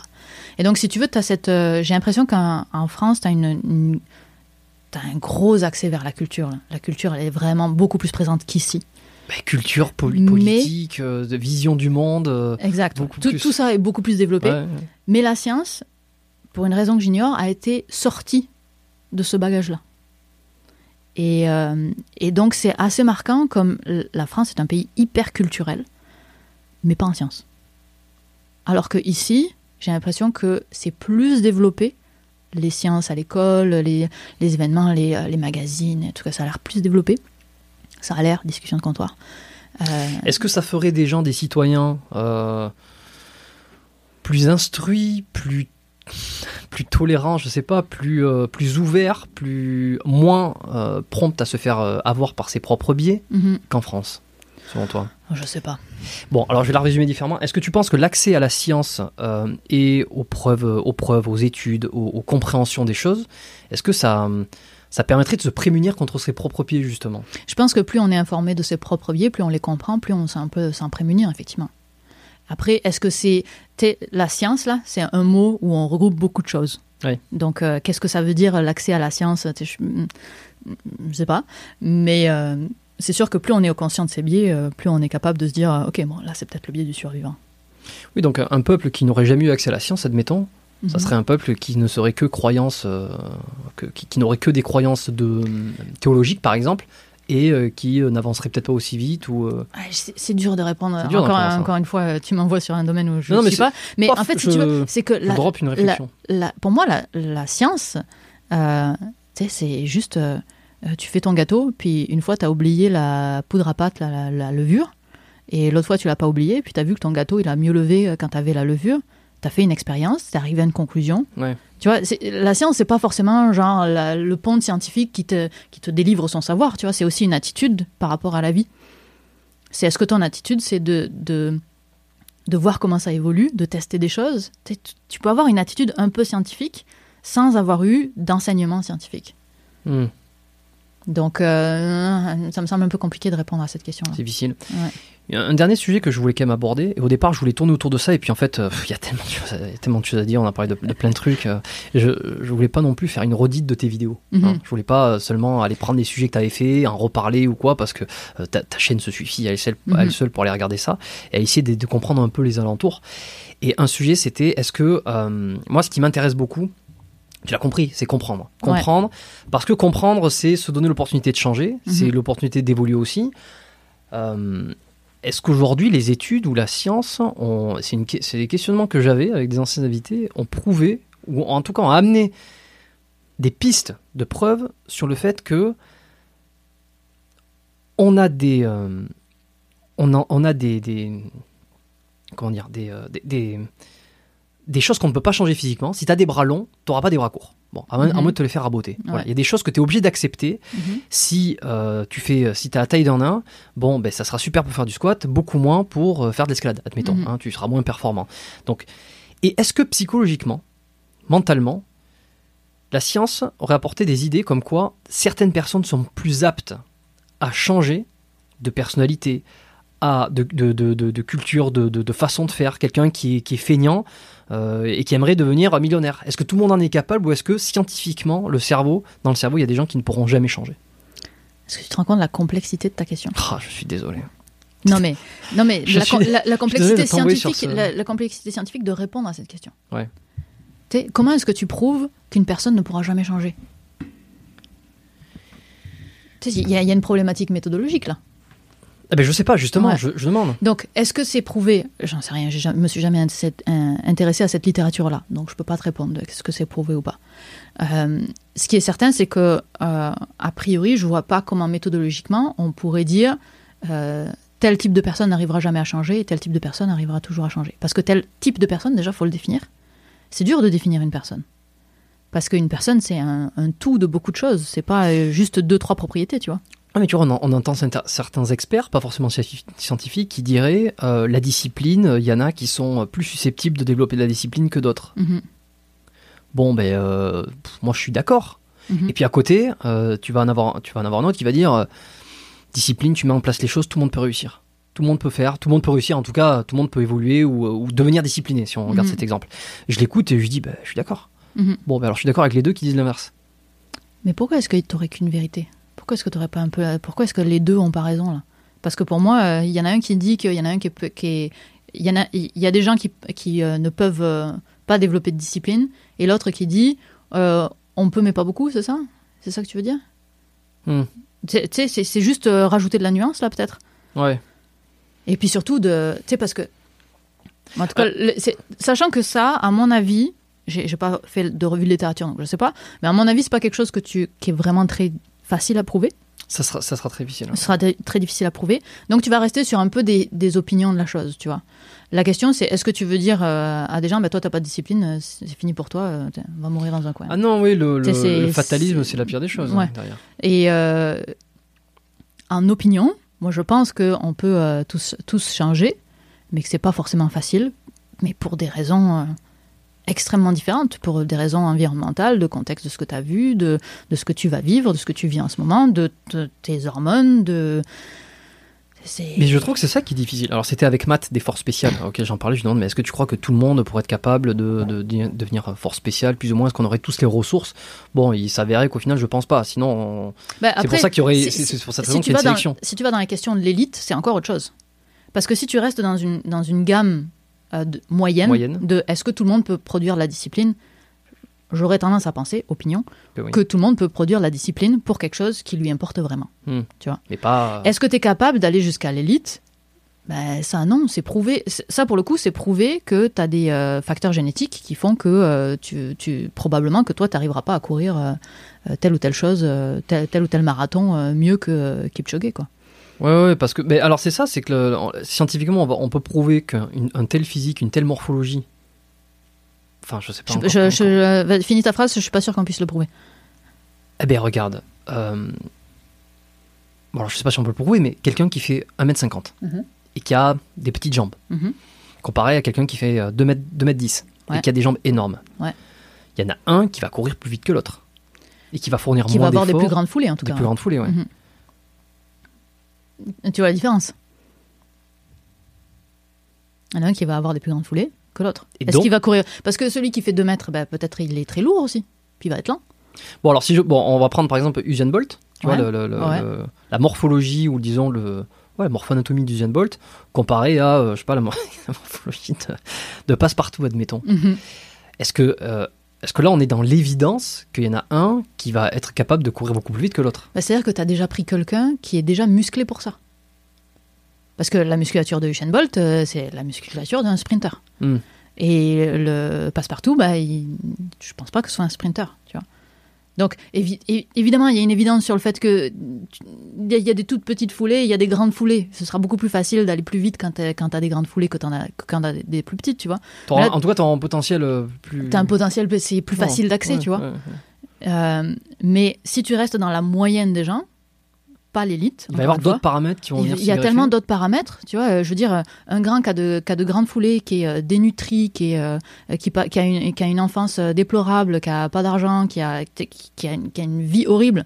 Quelqu'un qui est petit, sans aller jusqu'au nanisme, quelqu'un qui est petit, mais qui a tout ce support-là, ben ouais, Mm. peut-être que lui, il ira plus vite que euh, le gamin où ça va pas bien, tu vois. Mm. Et pourtant, physiologiquement, euh, morphologiquement, euh, ils étaient, euh, il y en avait un qui était plus avantagé que l'autre. Bon, mais c'est vraiment. Ouais, il y en a un qui est plus avantagé. C'est sûr que si on prend euh, tous les, tous les paramètres, comme tu l'as dit, Bah, c'est ça. En fait, c'est ça le problème dès que tu parles de l'humain. C'est que dès que tu parles de l'humain, c'est dur d'isoler. Tu peux pas isoler une variable, tu vois. Et Oui, parce que moi j'aurais tendance à dire, regarde, c'est facile. Scientifiquement, tu vas dire, bah tiens, il y a, l'avant-bras qui, qui, Ouais. qui, qui mesure, euh, j'en sais rien, 35 cm, et puis l'autre, il a l'avant-bras qui mesure 20 cm. Bon, ben, euh, sur un développé couché, admettons, il aura moins de, il aura moins de distance à parcourir, Mhm. donc il sera avantagé. Mais ça, ça, tu, ça, peut, tu vois, c'est ok. ça, on peut le prouver. Ça, je veux dire, là, tu prends une règle, boum, c'est clair, c'est net. Exact. Le problème du cerveau, c'est que tu vas pas pouvoir prouver que ton striatum il est plus grand que celui de ton voisin et Mhm. que euh, tu vas avoir euh, beaucoup plus de difficultés à gérer ton système de récompense. Bien sûr. Ça, ça tu peux pas le prouver. Je pense pas, non. Je, je suis pas sûr, mais je pense pas. Mais, le, mais encore une fois, on revient au fait que le cerveau, il est pas aussi facile à étudier et, et on le comprend pas aussi facilement que euh, l'humérus, quoi. Ouais, c'est sûr, c'est un peu un peu plus complexe. Est-ce que tu t'as entendu parler du gène du sport, le livre Le gène du sport? Non. Il faut que je le lise ce bouquin. Euh, apparemment, euh, c'est pas mal. J'avais étudié, euh, j'avais fait une vidéo sur est-ce qu'on peut tous devenir un athlète olympique? Et je Mm. m'étais penchée sur la génétique de la chose. Alors là, je me souviens plus trop exactement, donc je- c'est flou ma mémoire. Mais il me semble qu'ils ont, ils ont montré qu'il y avait une influence génétique, mais qu'ils n'arrivaient pas encore à trouver tous les gènes qui étaient, euh, qui étaient en jeu. Donc euh, c'est en tout cas c'est un sujet euh, extrêmement complexe aussi d'aller voir la génétique pour expliquer des performances, Ouais, ouais, non, mais, mais, pas, mais pas autosuffisant en tout cas. ça est l'inné contre l'acquis, quoi. C'est nature contre culture. c'est tout ce que j'aime, tu vois. Mais ce truc. encore là, c'est super compliqué parce que même ta génétique, avec de l'épigénétique, elle peut être, elle peut Peut être modifiée avec l'environnement au fur, au fur et à mesure de ta vie. Fait que l'inné, à quel point est-ce qu'il est inné, tu vois? Sachant que tu peux modifier ta génétique. Puis là, je, je- je commence à parler un petit peu. euh, je commence à être en limite là. Ouais, ouais. Mm. Mais l'épigénétique, c'est ça. Alors, il y en a un qui est, qui est assez connu, c'est Denis Richer, non Il me semble, là-dessus. Je t'avoue que je, regarde euh, assez peu les gens. euh, Ouais, tu, tu, con- tu consultes euh, des- T'es influencé par qui? Qui c'est que tu suis sur Instagram ou sur, sur YouTube? Ah, je, alors, je suis, je suis ess- essentiellement des, des trucs de sport, c'est vrai. Beaucoup de grimpe. Euh, mais en sport, euh, si tu veux, j'ai pas de. Il y a de la science là dans le sport, c'est sûr. Mais il y a beaucoup de. Il y a tellement de paramètres euh, psychologiques, environnementaux que tu sais, c'est intéressant d'avoir. euh, c'est plus efficace de faire un squat comme ça que comme ça. C'est intéressant factuellement. Ouais. Mais euh, c'est pas autosuffisant, quoi, en général. C'est que tu as, d'autres facteurs. Tu sais, moi, euh, je regarde une vidéo de comment faire un squat, bah, c'est pas pour autant que je vais arriver à faire mon squat, tu vois. Et, parce que la vidéo, elle est pas adaptée à moi. Elle est adaptée à la personne qui est en train de le faire. Donc c'est difficile de d'extrapoler ce que tu vois pour moi sur le, sur le sport à moi, parce que je suis spécial, tout comme tous les gens qui regardent sont spéciaux. Ouais, c'est la pédagogie euh, personnalisée euh, qu'il faudrait. euh, Ouais. mais bon, Euh, Particulièrement sur le squat, qui est mon, Qui, qui est ta bête noire ma ou- bête noire. Ouais. ma bête noire. Et, euh, et donc, euh, donc voilà, donc tu, tu vois, sur le squat, je peux bien regarder des vidéos, ça améliorera pas derrière euh, Et la comment, façon dont comment je fais tu l'expliques? Que tu as étudié le sujet, tu te connais bien. Ouais. Quelles seraient les raisons pour lesquelles toi tu, tu n'arrives pas à être performante en squat? Ben alors, je, je peux difficilement te répondre parce que j'ai un, j'ai un- une problématique dans le dos que je suis en train de travailler avec mon physio et on n'a pas encore trouvé ce qui allait pas. Mais donc, je, honnêtement, je sais pas C'est quoi encore. des douleurs? Non, j'ai eu euh, un problème avec un ostéo. Ah merde Ah bah tiens. la seule fois où j'ai vu un ostéo de ma vie. Euh, ça m'a. La seule fois en plus. c'est seule ta- fois. Ah oui, ouais, ça m'a calmé. hein. Raconte, raconte, raconte. C'était il y a une dizaine d'années, quelque chose comme ça. Euh, je faisais du taekwondo. J'en faisais trois fois semaine. Et, euh, et j'arrivais pas quand tu as toujours des étirements à la fin du cours. Et, j'étais assise par terre, puis il fallait toucher ses pieds. Mhm. Et j'arrivais pas à mettre mon bassin en rétroversion. Je sais jamais. je Ouais, confonds bah, toujours en- entre en- rétroversion et antéversion. Rotation postérieure, rétroversion. Euh, rétroversion, je pense que c'est celui-là. J'arrivais pas à mettre mon bassin comme ça, ce qui fait que j'avais juste le dos rond, puis j'arrivais Ah ben pas non, mais à- antéversion. alors. Antéversion, ok. J'avais juste le dos rond, puis j'arrivais pas à, à toucher mes pieds. Et euh, j'en ai fait 8 ans du taekwondo. J'arrivais toujours pas, ça commençait à me faire chier. Je suis allée voir euh, un ostéo parce que dans ce monde-là, tout le monde a un professionnel de santé qu'on va voir régulièrement. Ouais. Je suis allée voir une ostéo. Elle m'a manipulée, elle m'a dit tu fais pas de sport pendant trois jours. Et puis je suis revenue à mon cours de taekwondo. Et puis là, tac, Tu te bloques. direct, j'arrive à, à- à Ah tourner mon bassin. Je touche mes pieds comme jamais de ma vie ça m'était arrivé. Formidable. Les deux profs de, de taekwondo qui arrivent et qui disent Mais Viviane, qu'est-ce qui s'est passé? Moi, je, je, je comprends rien. Je m'entraîne là-dessus, comme d'habitude, à trois fois semaine avec grosse intensité. Un mois plus tard, je peux plus marcher, je peux plus m'asseoir, je peux plus rien faire.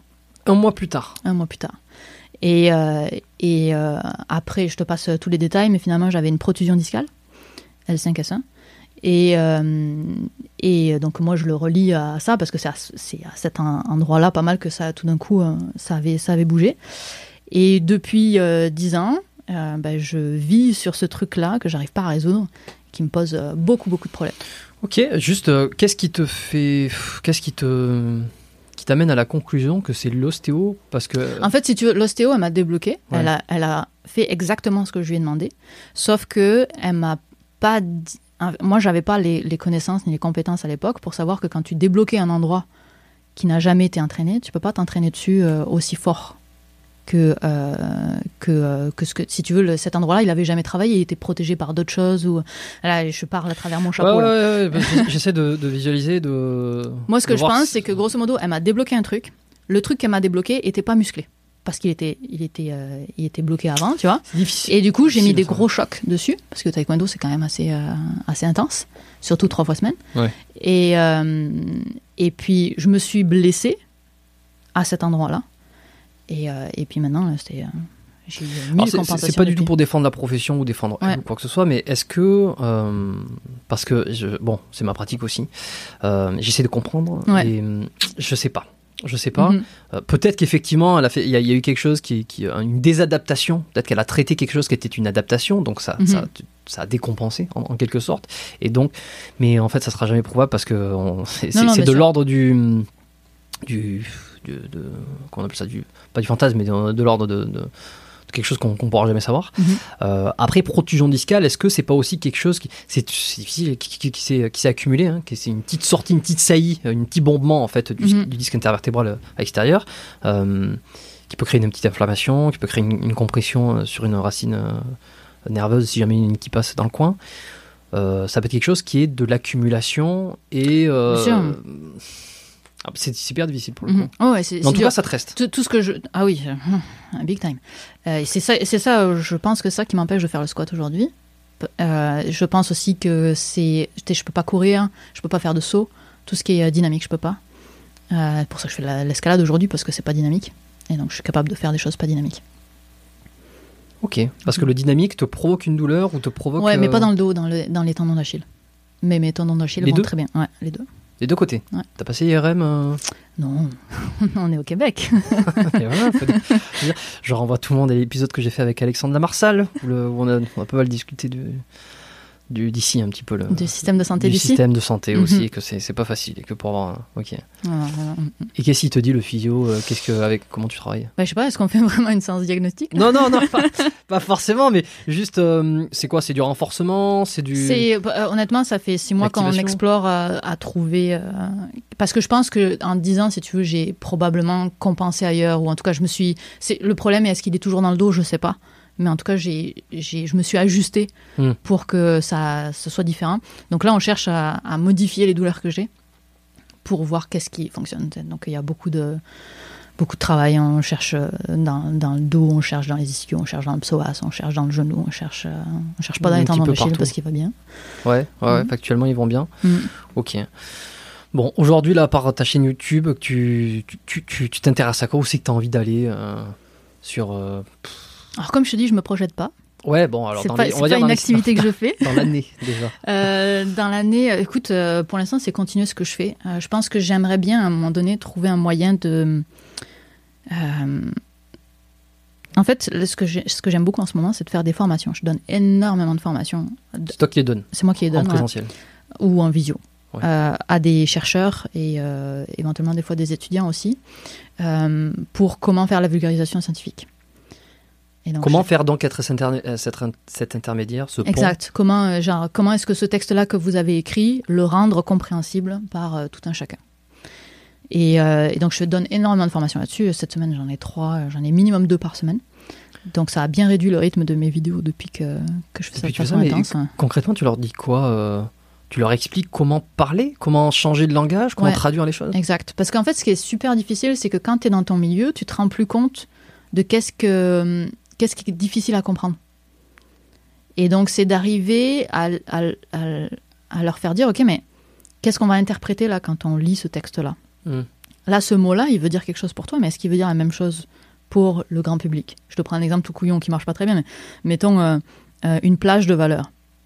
Pour un, pour un scientifique, une plage de valeur, c'est très clair.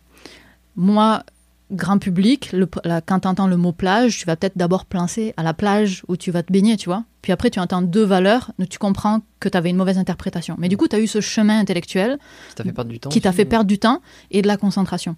Ça a été une milliseconde, tu vois, mais ça, mais ça a joué. Et puis si au final, tu sais toujours pas ce que ça veut dire. et si tu as ça à chaque mot, tu as perdu tout ton public.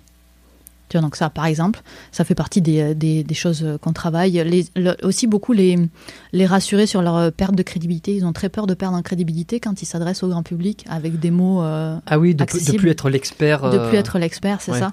Donc tu as toute une question d'image aussi, de se dire est-ce que je suis toujours euh, euh, crédible si j'ai pas mon tout, euh, tout le folklore qui vient autour, tu vois. Ouais, qui me un peu. euh, Ouais. quand je parle, on ne comprend pas trop, mais c'est normal, je suis au-dessus. Exact, exact. Et donc euh, c'est euh, beaucoup de choses autour du, du français, de comment euh, comment parler pour rendre les choses claires. Beaucoup de choses sur l'identité, euh, beaucoup de choses sur euh, la structure aussi. Comment est-ce qu'on structure les informations pour que ça puisse être euh, rentré dans le cerveau des gens. Euh, ce genre de choses. On va, en, en général, je m'arrête ici. Je vais rarement à expliquer jusqu'à euh, des notions de rythme et d'humour. Ça, c'est des, euh, c'est, c'est des Mais- choses qui sont beaucoup plus avancées. Putain, mais on est dans la pédagogie, on est dans la, la, la façon de manier la langue, dans le l'oration plus Ouais. que. la- C'est ce que tu fais là, Oui, finalement. fait, hein. En fait, tu t'apprends, tu formes les gens à, à bien parler, quoi. Mais, à parler dans un contexte de gens qui ne connaissent pas Ouais, ouais. leur, euh, leur sujet. Parce que sous... Non, mais tu vois, tu, me parles, tu parles de Ouais. l'humour, tu parles des métaphores, des choses comme ça. Ça, ça, c'est- du discours, c'est de la com. Ah oui, oui, c'est de la com. C'est de la com. C'est juste qu'elle est scientifique et que... euh, tu sais, tu tu vois, il y a, il y a un, étu- un- un de mes étudiants, je, je donne un cours à Polytechnique Montréal de, de, de vulgarisation, à Ouais. des étudiants en doctorat. Puis un étudiant, euh, un jour, est arrivé en me disant « Ah, mais j'ai compris ce que c'était la vulgarisation, c'était de dire des choses fausses. » T'as bah, t'as rien compris, mon enfant. C'est ça, j'ai dit bon, on va reprendre. si tu penses que tu dis des choses fausses, c'est que tu les as mal dites. Il va falloir que tu les dises de façon à ce qu'elles soient vraies et compréhensibles. Est-ce que des fois, t'es pas obligé de, de, tu vois, quand tu simplifies, d'être dans la euh, semi-vérité euh, Oui et non. T'es pas dans la semi-vérité si tu contrôles ce que ton public est en train d'interpréter. C'est-à-dire que euh, si je te donne une phrase, quelqu'un qui est de mon expertise à moi va dire cette phrase hmm, un peu moyenne.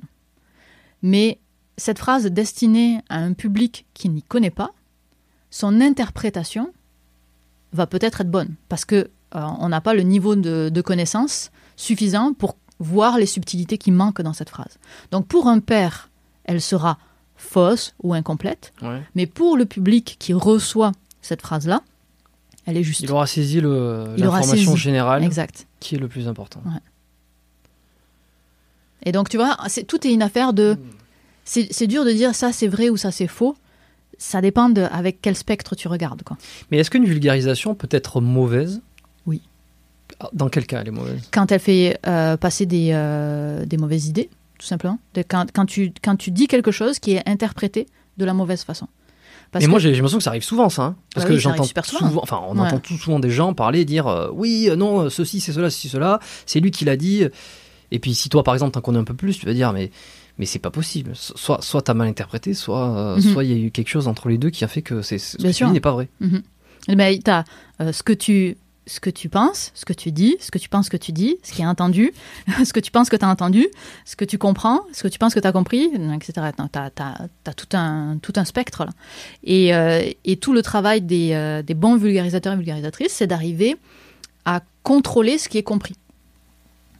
Comment tu fais pour savoir ce qui est compris? Tu fais des tests? Euh, tu fais des tests, énormément de tests. Et il y a beaucoup un, un petit peu un feeling d'empathie aussi qui se, Mm. qui se, Oui, oui, oui. qui, se, qui, se- qui doit se développer où tu te dis, ok, ben, qu'est-ce que, si je me mets vraiment dans la peau de cette personne et que je ne sais pas toutes ces choses-là, qu'est-ce que je comprends à partir de ce qui, était, ce qui est dit ici? Est-ce que je comprends vraiment tel élément et tel élément C'est- C'est un sur de la, presque de la politique aussi finalement. De la politique Pourquoi de la politique? Ben, sur, euh, enfin pas de la politique, les politiques doivent utiliser aussi cette façon de. Ah bah oui, c'est tout sûr. le temps en train de, de, Mhm. de- le discours, euh, comment il est compris, comment il est interprété, est-ce que les, idées sont passées? Mhm. Ah oui, Parce que là c'est- on est sur la science. En fait, c'est dans tous les domaines où, à partir du moment où tu où tu t'exprimes, tu as cette, euh, cette, c'est cette dimension-là, de toute façon. C'est juste que moi, je me spécialise dans la science. Mais, mais oui, dans tous les, dans tous les domaines. Mais comment tu fais pour faire des tests? Par exemple, moi je regarde, je une conférence de quelqu'un, euh, d'un scien- d'un scientifique euh, qui expliquerait les choses un petit peu bien. Euh, bon, ben, sur YouTube, admettons, Mhm. il n'y aura jamais de test qui fait que j'aurais bien compris. Sur YouTube, c'est compliqué parce que tu n'as pas cet accès au public, mais si tu fais des événements en présentiel, là, tu vois dans les yeux des gens, tu peux poser des questions et tu vois ce qui est, ce qui est compris ou pas. Moi, ce que je fais souvent aussi, c'est que je vais parler de, de mes sujets à mes amis, mais juste, je lance le sujet, puis je vois la réaction. Ok. Et puis là, je me dis, ah ok, j'avais pas pensé que eux, leur cerveau, il est déjà directement allé ici. Et euh, donc ça, ça va m'orienter sur comment est-ce que je vais présenter la vidéo. Est-ce que c'est pas difficile justement d'avoir un discours sur 20 personnes qui vont comprendre et qui vont interpréter euh, de 20 manières différentes? Bien sûr. Et alors comment tu fais pour les rassembler en une seule interprétation? Ben, déjà, il faut faire le deuil de- d'avoir les 20 personnes. Ce Ah, serait, ce serait cool, personnes. ce serait cool d'en avoir 18. Ah oui, il y a des gens qui Tu pensent, quoi. Non, il y a des gens que tu perds. Il y a des gens qui sont en train de faire autre chose aussi, qui sont pas concentrés. Ouais, ouais, ouais. Et donc, si- s'ils sont pas concentrés, ben, qu'est-ce que tu veux faire à un moment donné? Tu peux pas les, euh, tu peux pas les forcer à se concentrer. Tu peux faire tout ce que tu peux pour être intéressant, pour être dynamique et pour être tout ça, euh, pour faire en sorte que d'accrocher leur attention, mais euh, dans une certaine limite évidemment. Et donc, tu pourras pas accrocher tout le monde. Il y a des gens à qui ce sera pas adapté, pour qui ce sera pas adapté tout simplement. Puis où ça devient trop compliqué, ou où c'est trop simple. Puis il faut accepter de pas parler à tout le monde quoi. Est-ce que tu penses qu'il y a trop de vulgarisateurs euh, Parce que là, en fait, tu apprends la vulgarisation aux experts. Ouais. Sur YouTube, sur Instagram, tu dois en voir passer des centaines euh, Mhm. comme ça, là, en swipant. Il y en a beaucoup qui ont la vingtaine d'années, admettons, Mhm. qui n'ont aucune, euh, qui n'ont pas du tout l'expérience de quelqu'un qui a passé 20 ans dans, dans des recherches, et qui t'expliquent les choses, et qui se, un peu, qui, qui font ce pont, ce qui est très bien. Et il y en a qui vont, qui vont critiquer ça en disant, mais en fait, lui-même n'est pas un expert, il se contente de prendre des infos et de les vulgariser. Mhm. Est-ce que ça c'est utile, c'est nécessaire? Est-ce qu'il y en a trop? Est-ce que c'est pas la porte ouverte à justement des charlatans Pas des charlatans, Ouais, mais des, t'as toujours des- la- des escrocs. T'as toujours la porte ouverte à des escrocs, t'en as, t'en as beaucoup des. Il y en a. J'ai Tu- des, vois- vois, des hein. noms en tête là, t'en as Ouais. qui font n'importe quoi On veut les noms. et qui font vu- volontairement n'importe quoi. Euh, malheureusement, là je, je pense que c'est volontaire. Je, je disais, Ah ouais je disais tout à l'heure, euh, en tout cas, la personne que j'ai en tête, Ouais. je pense que c'est volontaire. C'est volontaire. Et euh, donc, c'était quoi ta question? Oui, donc pour moi, c'est un vrai travail, parce que c'est un travail de synthèse en fait. C'est un travail de récupérer des informations, c'est un vrai travail de synthèse. Là où il y a une problématique, c'est de faire attention à vérifier les informations pour de vrai. Parce que le Ouais. travail de synthèse, quand tu le prends de euh, c'est pas la même chose de faire un travail de synthèse à partir de la recherche ou de faire un travail de synthèse à partir de trois articles de vulgarisation qui parlaient déjà du sujet. Hmm. Tu vois, c'est pas du tout la même chose. Et moi, je me, je me refuse à faire, à faire ça à, à, synthétiser ce que, les, ce que mes collègues ont déjà fait. Moi, j'essaie de synthétiser ce que la recherche dit. Parce que je vais à la source des informations, parce que je vais avoir une autre approche. Oh, tu, tu, remontes au tout début. Je remonte au tout début. De... Mais aussi parce que j'ai la formation pour le faire. Hein. Faut, faut pas se leurrer. Hein. C'est pas que c'est pas bien l'autre. C'est juste que moi, j'ai la capacité de le faire parce que j'ai travaillé en recherche. Eh ben c'est mieux. Est-ce qu'il est qu faudrait pas que ce soit que des gens comme toi qui le fassent? Euh, Non, parce que je pense que tu as des approches qui peuvent être intéressantes aussi par des gens qui ne sont pas scientifiques parce qu'ils vont. Ils vont euh, si tu veux, moi, mon cerveau, il, il fonctionne. Avec cette vision extrêmement scientifique des choses. Ouais. Et je pense que c'est important d'avoir des gens plus artistiques, des gens plus littéraires, des gens plus, euh, des gens différents de moi qui vulgarisent aussi la science pour rejoindre tout un tas de publics que je ne rejoindrai jamais, qui ont besoin d'autres d'autres vecteurs, d'autres façons de parler pour euh, pour les atteindre. Donc non, je pense que c'est une bonne chose qu'on ait une pluralité de vulgarisateurs et vulgarisatrices. Par contre, la, pour moi, la complexité, c'est est-ce que l'information est bonne? Et puis est-ce qu'ils vendent quelque chose derrière? Parce que souvent, c'est on prend une information qui vient d'autre part pour ouais. ensuite te vendre un programme, une formation, un truc qu'ils n'ont jamais expérimenté et qu'ils ont, ils font juste un, qui se, qui font le parasite en fait, qui se Ouais. place entre le public et celui qui a donné l'information. Hop, il vient se mettre là-dedans en vendant son petit truc qu'il a chopé de l'expert. Mhm. Et euh, C'est l'ex- ça qui est et dur, hein. l'expert, lui, qui est payé une misère alors que c'est lui qui trouve les infos. C'est c'est- c'est un écosystème. C'est-à-dire que pour euh, un expert, tu vas avoir plein de personnes qui vont naître à partir de ça. Mm. Et euh, c'est comme ça que ça fonctionne. Est-ce qu'il y en a des bons quand même? Des vulgarisateurs? Alors déjà des, des purement vulgarisateurs qui sont pas euh, qui sont pas experts, qui font juste ce travail de vulgarisation, qui, qui n'ont pas eu cette formation euh, euh, in- d'ingénierie, peut dire. Ouais, ingénierie, recherche, euh, en tout cas cette scientifique. formation de quoi. recherche Ouais. scientifique. Est-ce qu'il y en a des bons que tu que tu connais Qui euh, n'ont pas eu cette, ce- Ouais. cette formation-là qui viennent vraiment se, se placer là en, en- en transition, mais qui n'ont pas la formation, mais qui arrivent à, à décoder bien les trucs et à les retransmettre au public. Alors, il y- en a. La, la question, c'est, euh, je suis en train de repasser les CV de tout le monde et je- j'essaie de chercher qui n'a pas de, parce que forcément, j'ai mon biais. Moi, ce qui, ce- ce- les gens qui vont plus me parler sont des gens qui ont une formation scientifique, Ouais. parce qu'ils vont aborder le sujet comme moi j'ai envie que le sujet soit abordé. Tu vois. Donc, il y a ce, biais-là qui fait que je vais être moins attiré par, euh, par exemple, un journaliste généraliste ou un journaliste scientifique qui va l'aborder de façon très journalistique. Tu vois. Et moi, ça me parle moins ce- ce- ce- cette façon de, de présenter. Julien Vénesson, ça, te- ça, te, ça te parle? Non, je sais pas qui c'est. Non? Ok. Bon. Décidément, je connais personne de qui tu me parles. J'ai enregistré un, un excellent épisode avec lui il y a, il y a quelques jours, Bah, il y a, il y a deux trois jours je crois. Je sais pas quand je les sortirai, mais euh, euh, non mais bref il est il est il est, c'est très intéressant. Il a sorti des, des bouquins, bon, on en reparlera en, en privé. Euh, c'est quelqu'un qui est beaucoup apprécié du milieu notamment de la nutrition, de la, Ok. et de la musculation aussi, Euh, de la nutrition de la force, euh, alimentation paléo, tout ça. Il a, il a écrit Mhm. des bouquins là-dessus. Ça, pour le coup, euh, la nutrition, ça fait partie des domaines où mon niveau de méfiance est très élevé. Ouais, mais euh, ouais, c'est ça. Mais c'est là où peut-être la, la, la vulgarisation a, le, a une des plus de place aussi, parce que c'est hyper important pour chacun de savoir comment manger, Mm. de savoir quoi manger, de comprendre un peu le fonctionnement de, de tout ça. Et, euh, et, euh, et voilà, si tu te bases euh, uniquement un mot de biochimie, de cycle ATP, de trucs comme ça, ou de cycle de Krebs pour savoir d'où vient l'énergie de ceci, Mhm. de sucre, sucre, euh, sucre, tu perds tout le monde. Bah oui, bien sûr. Mais c'est pour ça que tu as plusieurs niveaux de, vulgarisation. C'est-à-dire que c'est OK d'avoir un niveau de vulgarisation où tu vas dans le cycle de Krebs. C'est OK d'avoir un niveau de vulgarisation où tu parles juste des macronutriments. Ouais. Et c'est OK d'avoir un niveau de vulgarisation où tu dis juste euh, manger plus de viande, quoi. Ouais, au moins. Ou moins. Ou plus, moins plus de protéines, mettons. Ouais. Manger plus de protéines. Oui, oui, plus simple. Ouais, différents niveaux, quoi. Et t'as as différents niveaux, tu sais. Et le- là où c'est difficile, c'est de savoir si le- la personne qui te dit manger plus de protéines, est-ce qu'elle est baquée, est-ce qu'elle est allée voir les autres niveaux de vulgarisation ou est-ce qu'elle répète juste ce que son autre coach lui a dit, tu vois? Ça, c'est- dur, quoi, Hmm. de- à évaluer. Et qui est bon là-dedans Alors, euh, expert confondu dans la vulgarisation? Ben, la vulgarisation, un, un- scientifique. Non, mais un, un- spécifiquement un sport? Pas nécessairement, bah c'est vrai que c'est vrai que c'est large. hein. Ouais, parce que là, la vulgarisation, c'est pour tout, en fait. Il y a tous les domaines. Ouais. Tu vois, euh, moi, Bah, t'as, t'as des noms, des noms en tête dans le sport ou dans le, la santé? Dans, le, médi- dans le médical, ouais, santé Ouais, médicale. ben, moi, un, un sport, je regarde beaucoup euh, Jérémy Etier. Build Voilà. with alors là, pour le coup, c'est moi qui connais pas. C'est euh, un Canadien. Donc, c'est un anglo. C'est peut-être pour ça, des Ouais. fois, je suis pas câblé sur euh, ce que se fait ici. Euh, donc, mais tu vois, je je sais pas à quel point c'est. c'est, en fait, si tu veux, c'est qu'à chaque fois, il montre les études scientifiques. Donc là, il est venu chercher mon côté à moi. Ok. Il t'a pris, il t'a pris euh, d'affection par Il, rapport à ça. il- il va, il va chercher mes, mes arguments, tu vois. Hmm. Donc dans le sport, je dirais que c'est pas mal lui où je vais avoir le plus de transfert de confiance facilement à donner. Euh, en francophone, je suis pas sûre d'en connaître qui vont jusque dans les études scientifiques, ou alors ils disent juste euh, ah ouais, il y a une étude euh, euh, qui le prouve, tu vois, mais, mais genre, tu la vois pas, elle est pas sourcée, tout ça, donc euh, tu veux bien les croire, mais euh, mais moi j'ai besoin de plus. Moi, ça veut pas dire qu'il faut faire ça. Moi j'ai besoin de plus. Euh, donc en franco, je suis pas sûre d'en- connaître. Euh, sinon, en vulgarisation euh, plus scientifique, moi, mon, mon préféré, c'est Smarter Everyday. euh, qui, Oui, bah ça, ça me parle pour le coup. Ouais. 10 millions d'abonnés, C'est peut-être pour ça. quand même gros.